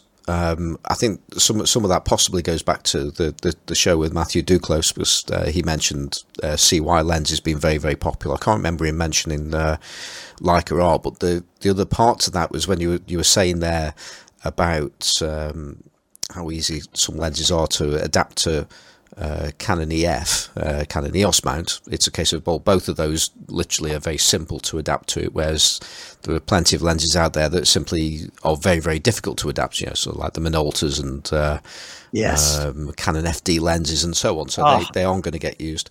Another another thing about why, and uh, you can confirm this to me now, but I'm I'm of the opinion, um, apart from the fact that you know, Nikon lenses and Pentax lenses focus the wrong way, in my opinion. Uh, but in terms Yes, of the do. direction of travel, um, in this in the cine world, is that is that even more of a rule uh, that generally? Because when I mean, I'm looking at the picture of uh, an ARRI camera right now, and It- uh, it's got an 80 millimeter lens on it, and that focuses in the in the direction which I would call the correct way. Is that is that the the, the normal way to focus cine lenses? Yes, yes, it is. There's there's all cine lenses focus the same direction as far as I know, and uh, but it's not a problem if we we're using an adaptive uh, Nikon lens that goes the other direction. a lot of times, the focus puller they've just done it enough. They they understand that they have to go the other direction. But there is a special uh, follow focus that has a reverse gear on it, and you put that little gear in, and it, and it does it for you. And so you're Oh, still using your muscle memory for follow focus, but it's, it's taking care of that for you. But yes, generally the correct way is most lenses. I don't think I have any lens that doesn't focus a true cine lens that doesn't focus. Uh, they all focus the same direction. I, I think I want one of those devices that will focus my Nikon lenses in the right direction. Then Yeah, and it's it's not expensive my either. I mean, stills camera. yeah, it, it's it's amazing. Uh, but you know, I'm I'm on the Duclos site right now. They must think I'm stalking them because I'm on it every day. But uh, yeah, you can get they'll they'll do a high end conversion, uh, which is a mechanical conversion. Uh, for a Contax CY, it's $159. Now that may seem like a lot of money, doesn't to me, considering what you're getting for it. And same for Leica R, and then Nikon, they're they're pretty cheap uh, to EF is 125, and those are hard conversions. Those aren't adapters. They actually do it for you. And then you know another crazy thing about cinema is that, and what I love about still lenses, you don't really need a whole lot: a lens hood, some filters. You know, you're out the door. When you're shooting with uh, digital cameras and cine lenses, again, you need follow focus, you need matte boxes, you need filters for that matte box. Uh, you need r- rods and support to hold that heavy lens. Uh, there's just so many. Oh, donuts that go behind the mat box so that light will come in. Mats for the front of the mat box. It's just endless, and uh, and you can see why I switched over to sound. I have much less gear to carry around. But with yeah, nowadays I just pull up and my I had a Fiat and I would just pull up and disappear between all those trucks. And that's all you need for sound. But man, you have to have a lot of, you know, truck space for cinema because you've got a lot of stuff that goes with it. Boxes of filters. And a lot of people say, well, can't you just do the filtration in post? Well, yeah, you can, but, but why? I mean, I, I would rather have that look. Um, you know, try to keep it as original as possible. But I've got 400 filters for these lenses. so I figure if I could sew each one, I could just retire, just sell each one for 50 bucks. I mean, come on. Uh, I have everything. And how many times do you use those a year? I don't know, once or twice, but you got to have them. If the DP says, hey, do you have a diffuser number two? You better have it, you know, because otherwise you'd be in trouble but but again that's what makes it all fun for me is is trying to match up get all the accessories for it. And i'm always scrounging through boxes and finding all these gems uh, original lens caps that say yashica on them and stuff like that. I buy those up in a second because i figure someday down the line i'm going to be picking up another lens that's going to need a yashica lens cap and there you go. So I, I think i'm a i'm addicted You sound like you'd be one of my best customers at Central Camera Oh, Company. I'm, I'm going to come see you. well, we we have a little camera shop here in town. They asked me not. They really don't want me to put their name out because I told them I said, well, you know, Classic Lens podcast. A lot of people listen to this, um, but he's my. Every time I go in there, he'll immediately say, "Look what I got for you," and I, he knows I'm dead. Wow. He he knows I'm dead. And, and and there it is. It's this gorgeous uh, Leica lens. I actually picked up a 90 millimeter. I can't even remember the name, and it was gorgeous for thirty dollars. And it was an L- LTM. Couldn't wait to try it. Shot some film, processed it, realized someone had taken out one of the center elements. Oh, Yeah. So what a waste. This beautiful lens in the original case uh, for thirty dollars, and I even had a ninety millimeter uh, viewfinder for my Voigtlander. And uh, it's one of those things where, well, it always doesn't work out, but but a lot of times it does. And I love scrounging through a good old fashioned camera store. I'm sure Chicago's has a lot more. No, we don't. No, No, there's exactly one left. You gotta go to Really? Yeah, they're all they're all gone. They're all gone. Yeah. gosh, yeah, we, we've got a big one in Columbus, Ohio, that I deal a lot with. Jo- Johnny, I've just got a, a question for you there. Um, do you have people that walk into the shop and then you immediately walk straight over to the object that you know they want to buy before they've even got to you? I don't know. I'm not that good. oh, you mean you mean I know what they want to buy, or they know what they want to buy? Well, they, they might not know what they want, but you know what they want. And uh, yeah, by, by the time they've walked over to your desk where you're standing, you've got it there waiting for them. So thinking, oh, this this is gonna this is this is a Robbie J lens. This is or or well, a there, yeah, there are a few. or- There, are, yeah, there are a few people like that. And they walk, they walk in. I'm like, oh, guess what we just got? yeah, yeah. You guys there's are- there are people in in um, well number one it sounds like you're you're uh, johnny mike ekman's victim on the other end of that a- oh, Mike when you- totally set me up. Yeah, yeah. because he knows what you want Oh yeah, he totally he totally set me up. Yeah, yeah. Yeah. By the way, I I already have the money back from that uh Oh, nice. that foul, purchase that went foul. So, but yeah, that was that was a good one. The mic But- one. Simon, the thing you're asking about is totally real. Because there are so many vintage camera and lens shops here in Hong Kong. Uh, and there's a few that I frequent. And there's one in particular, the place, Johnny, where I got your Rollei camera from. Oh yeah. Every time I walk into that shop, the guys go, Oh, it's you. Check this out. Yeah. time I went in, they were like, "Oh, it's you. Check this out." And they they brought out a top core 52.8 Heliar. And I was like, "Dude, you know how hard these are to find? I have 3 and it took me so long to find them." And- do you want a fourth one? Well, that, that's the mark of a good salesman, though. Let's face it, that is a business. And so Yep. if you Oh, know, your, yeah. you know your customers, right, Johnny? I mean, you just that's what I'd be doing. I'd be targeting there- them. oh sure, yeah. There are people that you know they know. I know they like certain things, so they ask me, "So what's new?" And I'm like, "For you, well, there's let's go look at this." I mean, it's you know that does happen for sure. It's actually it's one of the most fun parts of doing that is having like good customers and you know what they're into Yeah. because you know they're total they're just they're like this they're total wait wait perry what's the word we're supposed to use Enabler. no no no no no the japanese word the uh anime junkie people Oh, otaku. yeah thank you the otakus the otaku people Now, well, I Um, appreciate it when I go into a shop and I'm, I know they have something waiting for me. They're also going to give me a good deal. That's another thing. A lot of the, the one sales guy I work with, I'm on a different pricing schedule because I'm in there buying all the time. So they'll have a lens marked at 129. I'm going to get it Right. for 30 because you got to figure they only paid 15 for it. They're doubling their profit and they're making a, a, a lifetime customer happy. And, and that's, that's what it's all about. And I love Oh, that yeah. part.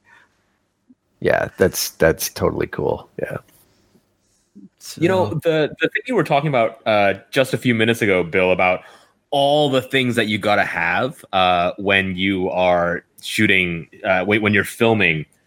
It, it always blows my mind the process of doing cinematography because when I watch them doing what they do, once you add that element of time, like it just it, it boggles my mind that they're able to com- that you you guys are able to compose, you know, where in a way where every frame is well thought out and smoothly transitioned because you know I, I struggle enough with stills and and there's no time element there uh, and I, I- I mean this is taking the conversation in a totally different direction but Oh, i'm no, just I so like curious- this. It's, it's good. i'm just so curious to get some insight into how you think about the element of time when it comes to composition Well, here's here's the thing. It's Mhm. it, it, all depends if you got a if you have a good DP that that's where it all starts.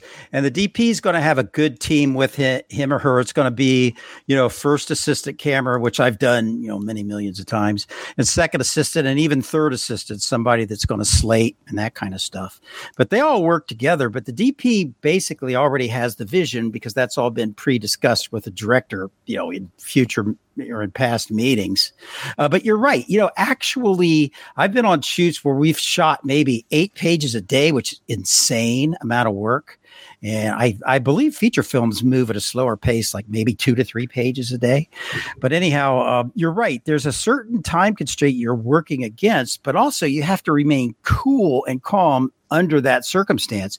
And when the shot comes up, the second assistant or first assistant that has to pull focus better damn well had practiced that move because you've only got four or five takes, maybe not even that much, and then you know you're moving on.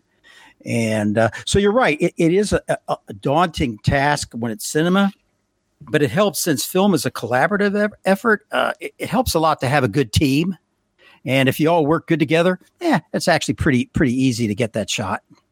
Right, but so, I mean th- that in itself is insane. That the whole thing is, you know, so uh, it- it's choreographed down to the focus movements.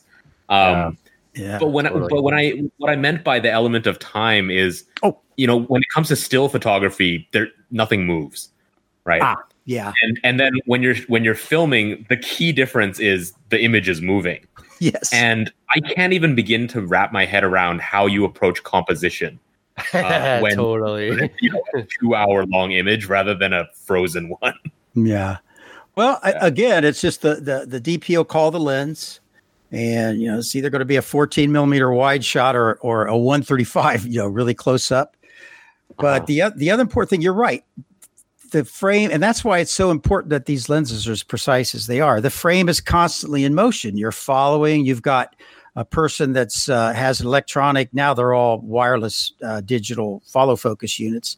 But we got a person that had marked where the actor is going to step, and they they know ahead of time when to pull that focus.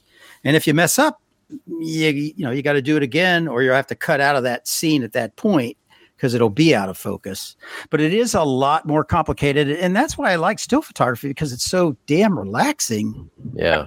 You know, at least to me it Totally is. ama- So Yeah. Pe- Perry, I if you haven't seen it yet, talking about the element of time and composition, um, you need to go tonight, today, or whenever. You need to watch the film Victoria if you haven't seen it.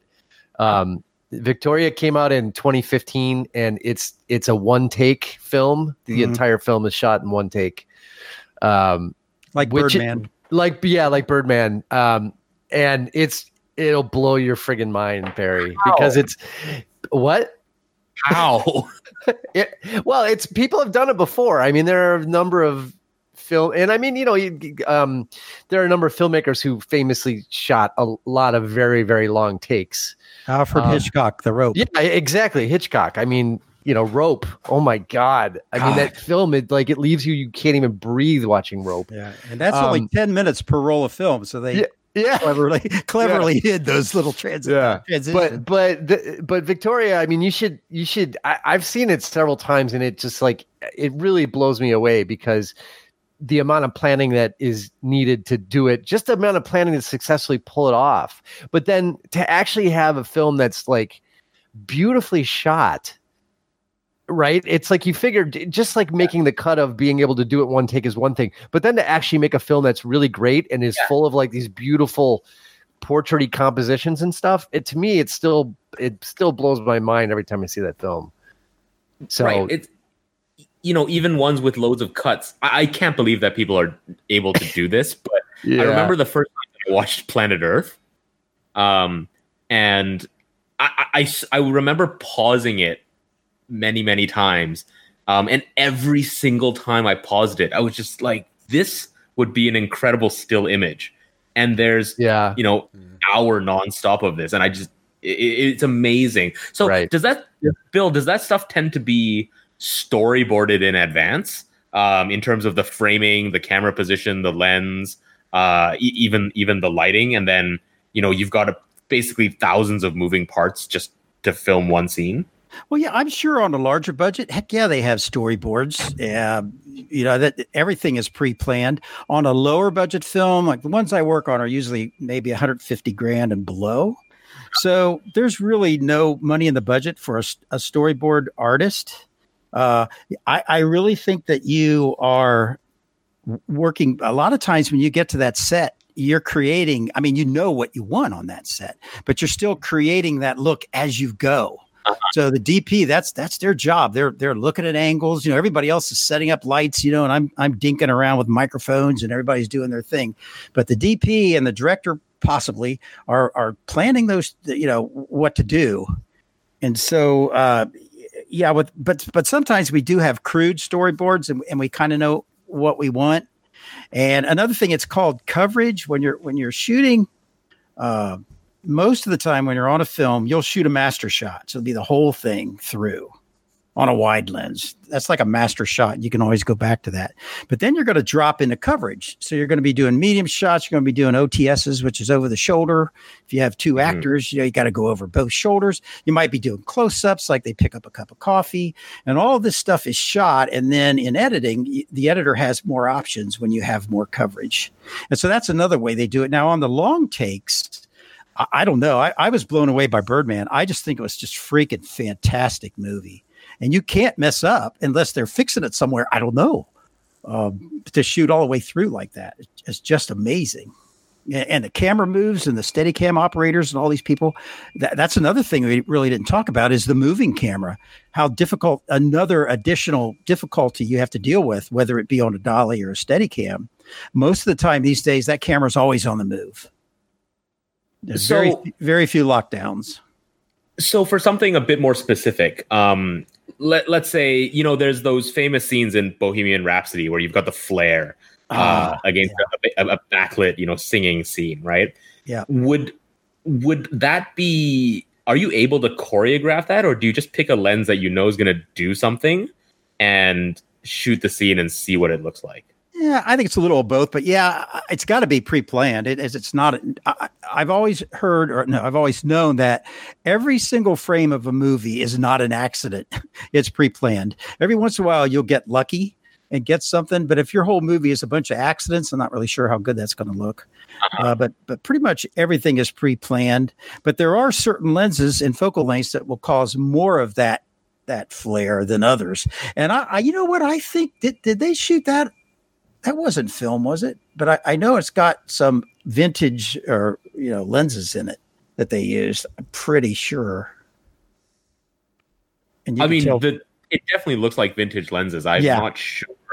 which again is not unusual these days.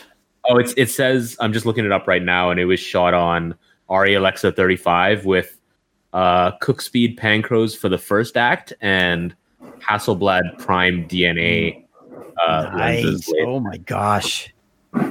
Yeah, that would have that would have to be a special. And you know, we didn't even get to talk about that, but I've got Hasselblad lenses that I could easily convert to PL mount nowadays, and also to uh, EF mount is very easy. So you could have a whole set of Hasselblad lenses on your Blackmagic EF mount camera, which is fun. But again, might be too much for most people to deal How, with. how would you choose between like a Cooke Kinetal or a, a Dallmeyer Super Six? Uh, well, a, a Kinetal was uh, is just an older version, right, of uh, lenses, and then then they went to the Panchros. I'm not familiar with that other lens. What is it? Maybe it'll it'll remind. Oh, the, uh, the uh, like a Dallmeyer Super Six and a Stigmat. Okay, I'm trying to think because I've got two Dallmeyers in my collection somewhere. Oh. Yeah, oh, they're neat, and they're just Well- the heads too. They're just the optical cells. Simon's used one of those, um, and they're super popular among Oh, collectors here in Hong God. Kong. Yeah, Simon, I wish I could show you the one I have. I think it's a, ah, I forget the focal length. It might be a 90, but it's so, in, it's in a uh, Eyemo mount. It's another thing you probably don't know what that is, but Eyemo was was a special mount for 35 millimeter uh, Bell and Howell cameras back in the day.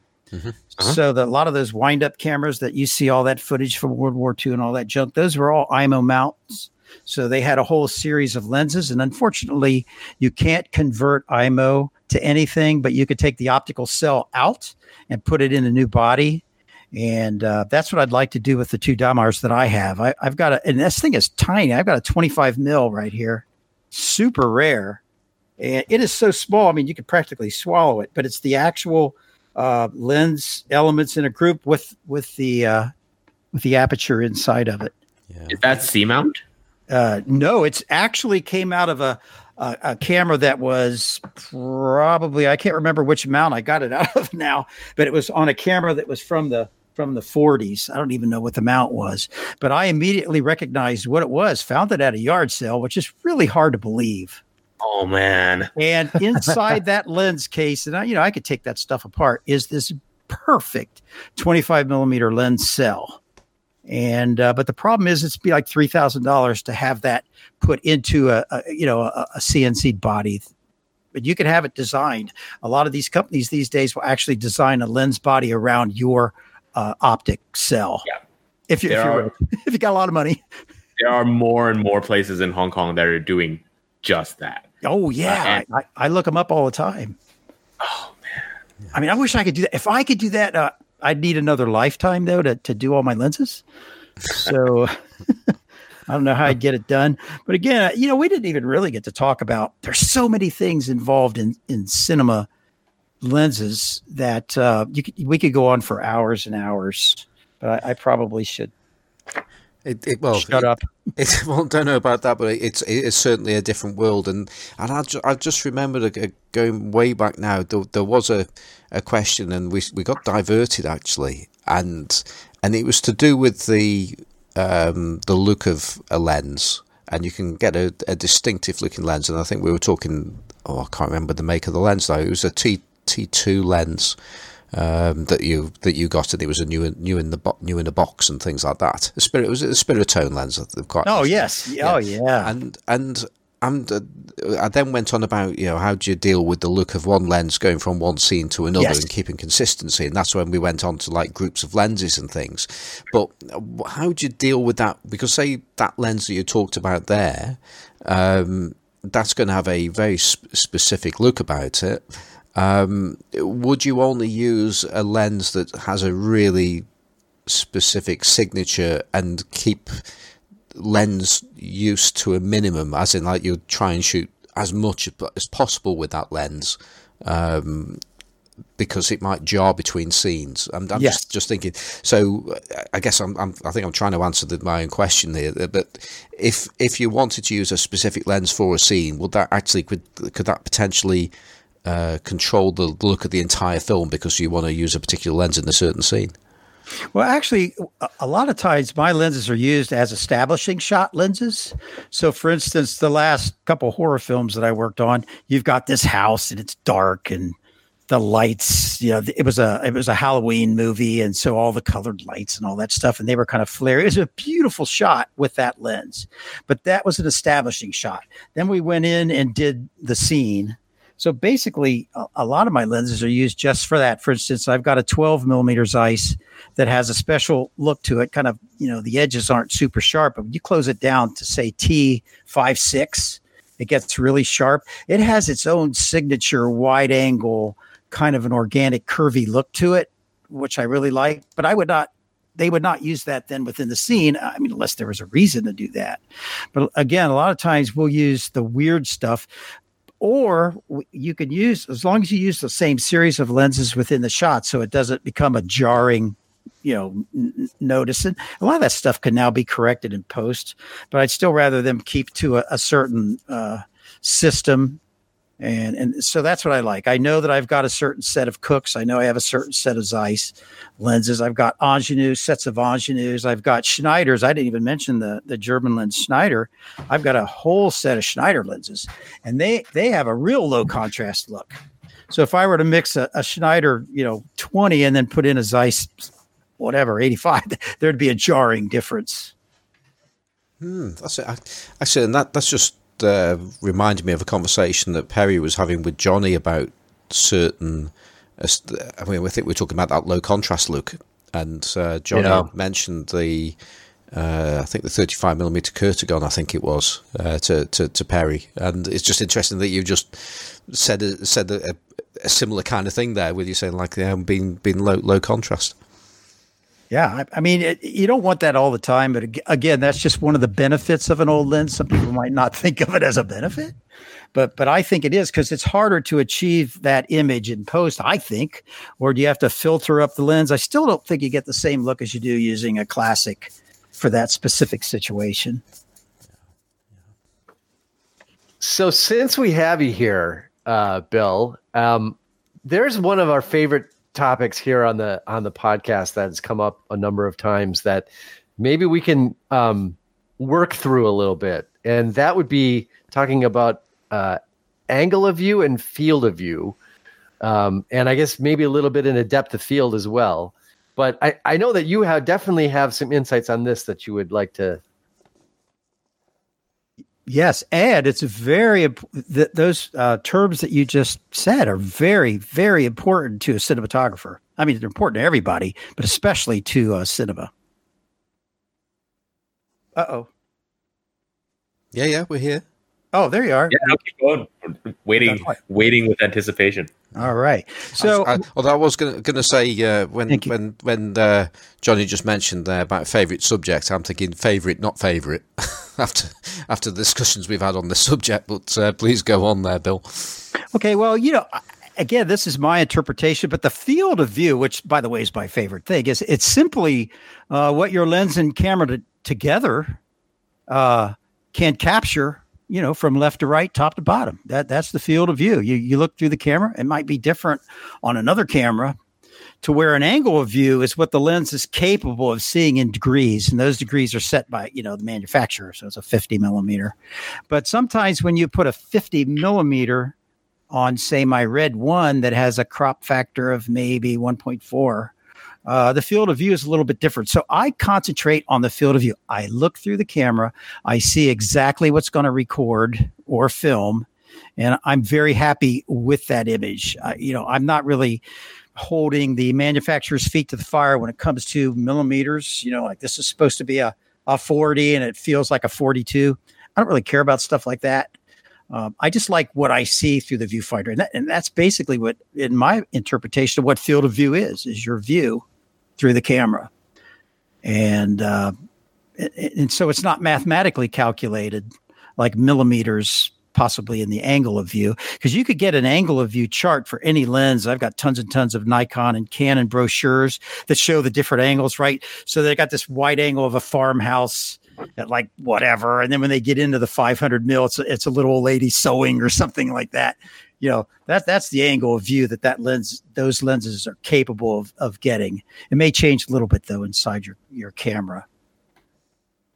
So i mean that's that's pretty simplified. I can't really think of a, a better description. Yeah so uh cinematographers tend not to care about um for example a full frame reference which digital photographers will use because you know, even even 35 super 35 is a totally different format from 35 millimeter film. Yeah yeah, I yeah, you're right. I think the full frame thing doesn't matter as much. I mean, let's face it, most of the cameras I work with have the Super 35 frame anyways. Mm-hmm. And we can't afford an Alexa 65, which is really just two sensors kind of like hooked together, I guess. But it's it's pretty big. I mean, uh, I think the, the key thing here though, uh, Simon, right, is and Bill, is if you take, for example, a uh, nine millimeter lens and you put it on a micro four thirds camera, uh, and you use a lens with a much longer focal length to get, say, the same field of view on a, a larger sensor, right? It's pretty much the same, right? It, uh, yes. Uh,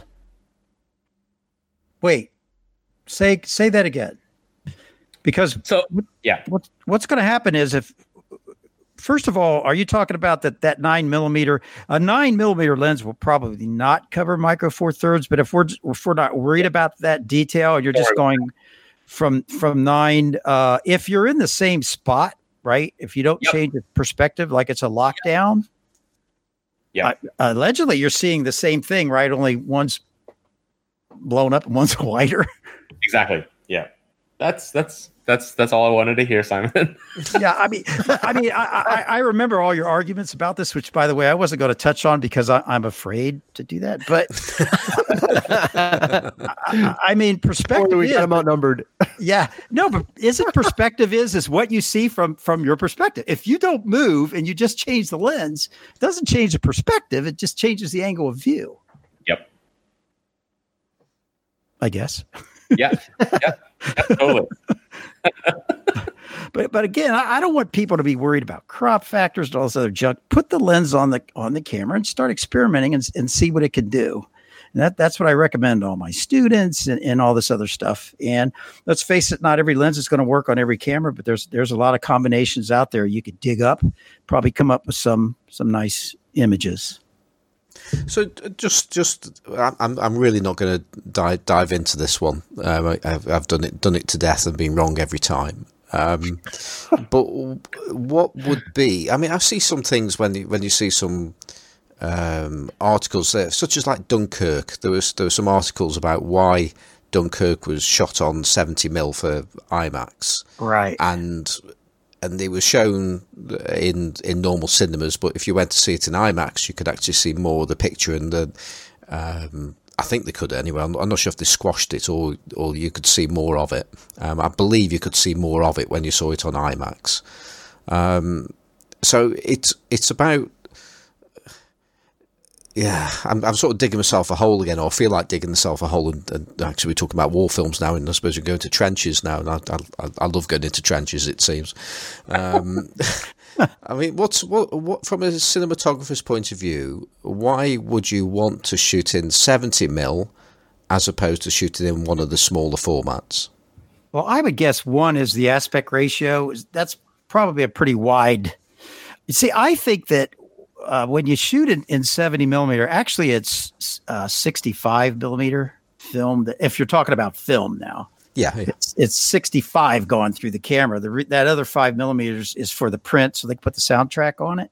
Yeah. Or however they do it these days. I don't know. But I, I have a feeling though that the aspect ratio should still be the same, whether it's shot. I mean, a lot of times you could shoot 35 and blow it up to 70. I mean, you could do that. I don't know why. It'd be a lot cheaper, I think, than using 70 millimeter film. But the actual reason why you would do it, I would think, would be the aspect ratio. You've got that wide, all encompassing view and lots of action and, you know, that kind of stuff. Yeah. And uh, I've only seen actually the only 70 millimeter I've seen were actually film prints. And maybe one of them was a blow up, so it really wasn't that good. Yeah. Uh, speaking of, speaking as someone who saw Dunkirk five freaking times in 70 millimeter on the screen at the Music Box Theater in Chicago, it- it was it's it was an incredibly like immersive experience. And part of that, I mean, is the sound. I mean, you appreciate this too. I mean, Oh, yeah. I, I think he gets a lot of criticism for how loud the sound was in that film. Um, but if you're sitting in a theater watching a 70 millimeter, I mean, hearing a Stuka come down, you can understand why they were terrifying and why they were literally, you know, the sound of those planes were literally weapons of war. The sound itself, because they were absolutely terrifying. And so that film in 70 millimeters like captures something I don't think you could have done any other way. If you think about the final projection of it onto a screen showing it in 70 millimeter, you know what I mean? It's like you got to kind of think about the end, think with the end in mind about what it's going to look like Right, now actually let- let in me a theater. yeah. Let me let me stop you there because this now you're sort of back onto my territory now and why Yeah. I'm I'm I'm seeing something different with large formats over a smaller format. Sure. And the the point being here is if if um, by I mean we're talking about aspect ratios, which actually might actually be where where where I'm actually coming from, and I just don't know because I've really been struggling to explain why I've got a, an issue with this subject. And uh, in theory, if um, for for whatever reason, if you shoot on seventy mil and then you project it in a in a conventional uh, film in a, in a cinema, and you you lose the aspect ratio uh, for, Yeah. for some some reason, then if you wanted that 70 millimeter look, then I, then in theory, then you should have just gone for a, wi- a slightly wide angle, le- a wider angle lens at the point of shooting, and you would then get that same viewpoint. Well, uh, hmm. you uh, well, I think you'd uh, well, you'd get the you'd get the physical view viewpoint, right? But I don't think you get you don't get the depth of it being shot on 70 millimeter, which looks very different projected. I mean, you can you can see it. I mean, I Ex- Exactly. And yeah, we- we're in we're in agreement here, and the point being Yeah. is, if you go on a wide, if you'd used a wider angle, you would have had to have moved closer to the subject matter. Otherwise, you would have pushed the people further back within the shot. Wait, you guys are talking about different things. yeah, Um, that's not the same thing, right? I'm going to use the large format analogy. Johnny is essentially talking about that increase in sort of pop that you get when you use large format versus say 35 millimeter film, right? Right. It's It's ultimately it's a it's a re, it's a resolution thing, but Yes. that- yeah, Thank you. yeah, Yeah. Whereas Simon, you're talking about um, the, your field of view and your perspective. But it, as soon as you move the camera position, your perspective is going to change. yeah. so you, right. you Yeah. can't move the camera and use a wider lens and get the same perspective. It's not going to look the same. I agree. But right. what you are saying is that if you're using a smaller format, right, then you need to use a wider lens to get the same field of view, Exactly. or Yeah. a shorter focal length lens, rather. Right. Right. Right. So, like, it, a, a good example would be go watch a Wes Anderson film Oh, where where he shoots he shoots pretty much everything with the same. I don't know if it's twenty eight millimeter, but he he shoots. You know, it's these very wide shots that have a lot going on in them. They have a very particular look, right? Which is really different than if you another film that came out recently, shot in 70 millimeter, which I saw in 70 millimeter, is the Quentin Tarantino film, um, uh, Once Upon a Time in in Hollywood. Um, in you know, again in 70. Mil- what's that? It's not out here yet. I'm waiting. Oh, it's not out there yet. Well, that's because of the whole China thing. They, I think he's refusing to recut it for. No, Hong Kong is different. Yeah, that doesn't affect you, but he's refusing to recut, and I wonder if that's affecting it. It's worldwide anyway. Hmm. Whatever. We just tend Um, to get films later. But, Okay. Well, it's worth seeing, but but seeing stuff that's actually shot in 70 millimeter projected onto a 70 millimeter screen. I mean, that's why the, these filmmakers are choosing to do that because the amount of the amount of information resolution wise that you get in the frame if you actually you know view it in the intended format is like it's it's bonkers Yeah, I, Um, I have a strip of that an actual movie that's in 70 mil, and it looks like you're looking at like I don't know, six four by five negative. yeah yeah that's right frame, and that's 24 times a second. I mean, one roll of film I think last like when they did the uh, the stuff where they carried the camera to the top of you know Mount Everest or whatever. Those things Yeah. I think could only shoot one or two minutes, and then you'd have to change the magazine because it's ripping through there. I mean, 35 millimeter film runs through the camera at 90 feet per minute.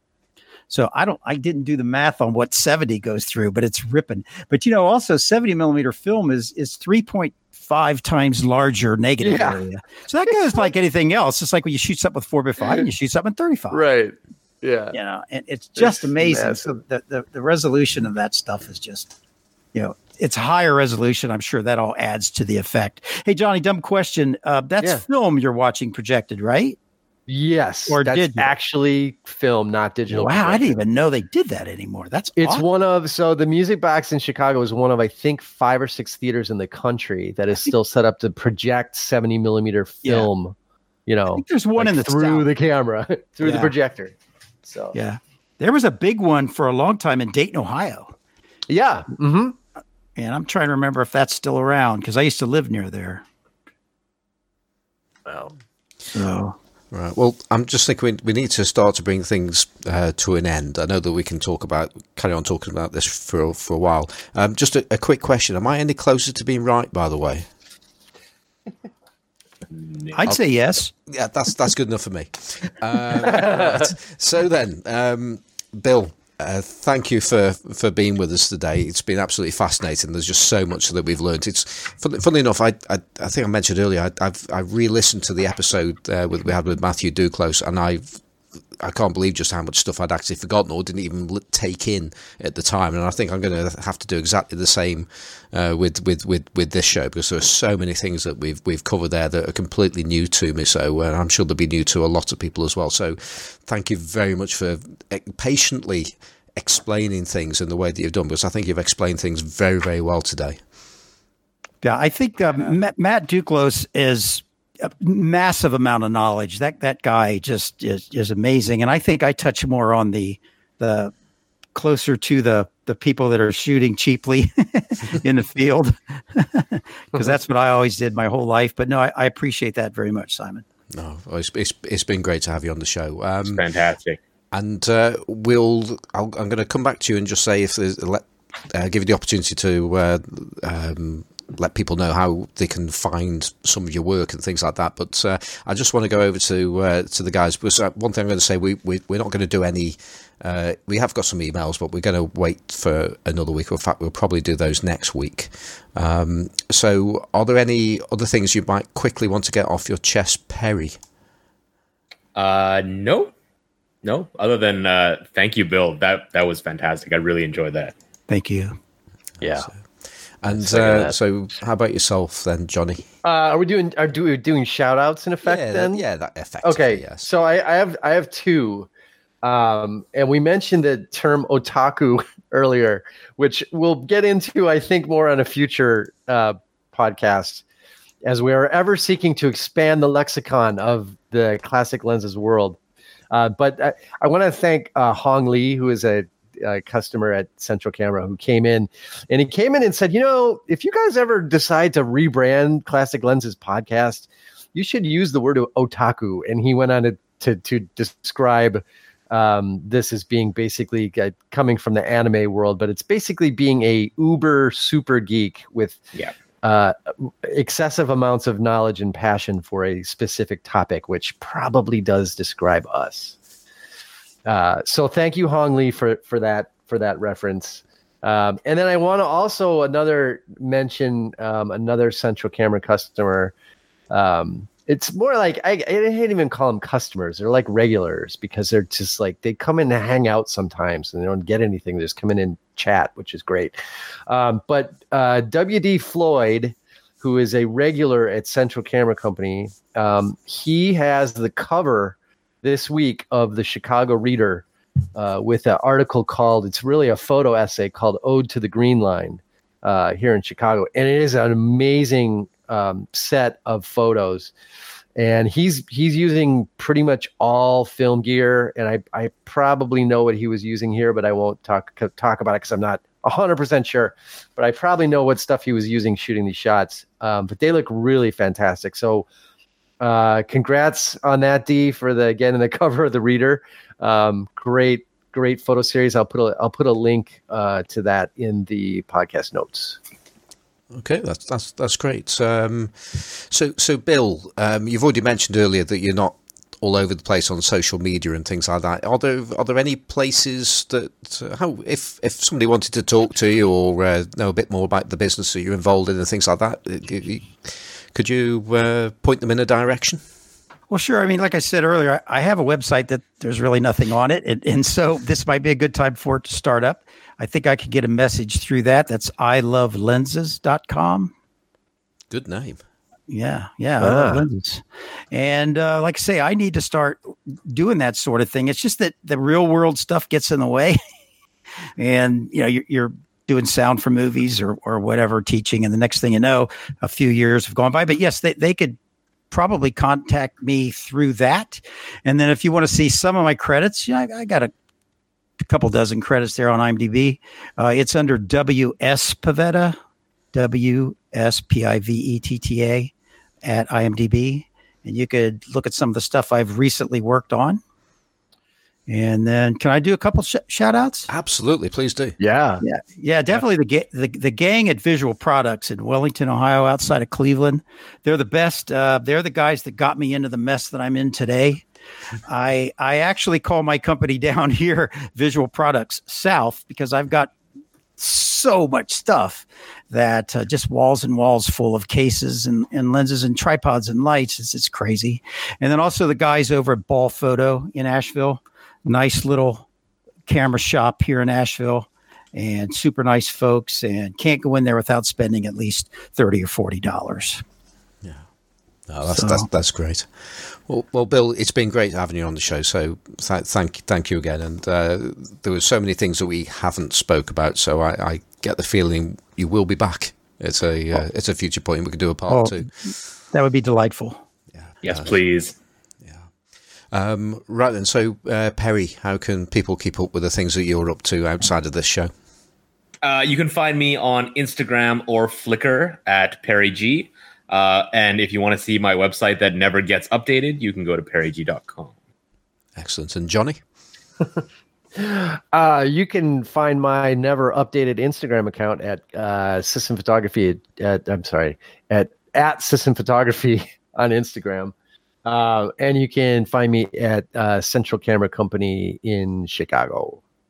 Cool. And if you want to get in touch with the show, what's the best way? Um, send us an email at classiclensespodcast at gmail.com.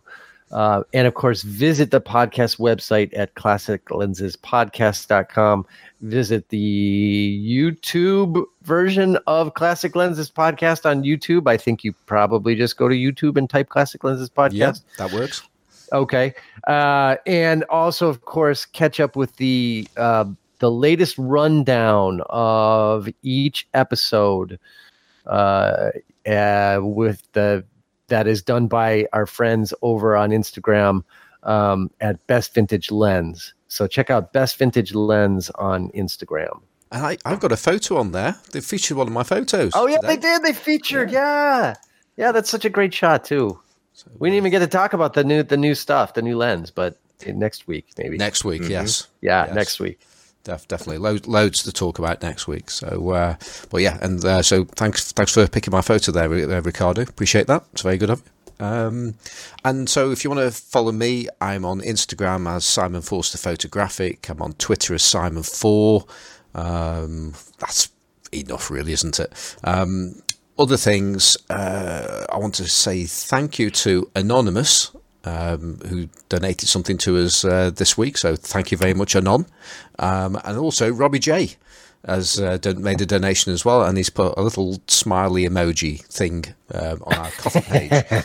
Um, so if uh, anybody does want to uh, help us out, we are on Ko-fi, uh, which is ko-fi.com. Um, if you do a search for Classic Lenses podcast, you'll find our page. So uh, any donations will be gratefully accepted. So, uh, but thank you uh, for those that have donated this week. Um, other things, just in a few minutes, you will hear M from Emulsive, who has a message for you. Because uh, last week I mentioned uh, the Emulsive Secret Santa Secret Santa Night 2019 uh, is almost upon us, and you only have until the end of this month to register register for that. So uh, there's there's a reasonable amount of time, but those days are going quickly. So uh, have a listen to the the message from M, and uh, also go over to emulsive.org and somewhere on there there'll be Secret Santa, or just type in Secret Santa and you'll you'll find uh, the, the details, and you'll be able to take part in an analog photography based film swap, or I say film swap, it could be anything that's analog based. I mean, last year um, I think I sent out a photo book uh, to Israel uh, along with a few other bits and bobs. So it's uh, um, it's a fun thing, and you never know what you're going to get. And I got some great stuff, so um, it's well worth giving that a go. Um, finally, uh, I want to thank uh, Kevin MacLeod of Incompetech.com, who, who um, is behind our music, which is Octo Blues. And that's it. So I hope you've enjoyed this week's show, and if you can, be like Carl. Wonderful. Sweet. Yeah, that was great. That was great. I loved awesome. hearing you say that. Oh, that's awesome. ah, yeah, I, I'm so I feel like I never got to actually meet Carl, but for some reason, you know, I don't know. I just I feel he's around all the time. I, I think about uh, yeah. him and his cameras and the stories because you know I've listened to the show since the beginning, and so and re-listened to several of them, and uh, that voice is already fading, and I so every once in a while you got to listen to it just to remember. Yeah. So uh, so yeah, it's um, he's, he's missed. There's no two ways about it. Mm. Yep. But we love Perry, so uh, don't worry about yeah. When, when, we say nice things about uh, Cole Perry, we're, we're, not, we're, not, like saying oh we're stuck with Perry now. Oh no no of course of course. I, I really like listening to old episodes as well. You know he's yeah. he's he's sorely missed. Well, I wasn't yeah. sure how I was going to like you, Perry. but after two shows, then I, I was hooked. Oh, thank and, you. Uh, yeah, yeah, and you, you totally you look totally different. You know, I mean, I just you you sound I don't know. You're you're the hip guy. Well, Johnny is too. Sorry about that, Simon. No, no, Johnny's way too old to have that use that word used in anywhere near him. I tried not to say like. I don't think I did. Hello, everyone, and greetings from my super secret hiding facility here in one of the bathrooms at Emulsive HQ. It's M, um, and I would like to talk to you about Secret Santa 2019. We kicked off on October 1st, currently sitting at around about 760 players in a little under 50 countries, and I'd really like the whole community to jump on and, and play along. This year is the fifth year. Um, registration carries on until the very end of this month, October 31st. And if you want to sign up, all you have to do is to go to Emulsive, have a look at the super annoying red bar when you load the page, and click on the article link. Or you can just search for Emulsive Santa 2019 and, uh, and find the informational article there. So it's got everything that you need. You can go ahead, find out what it's all about, how it works how you can go ahead and register, and really importantly, what kind of responsibilities you have as a responsible member of the community sending gifts to another friend that you haven't just met yet. Anyway, thanks for having me, and uh, yeah, um, sign up. Cheers.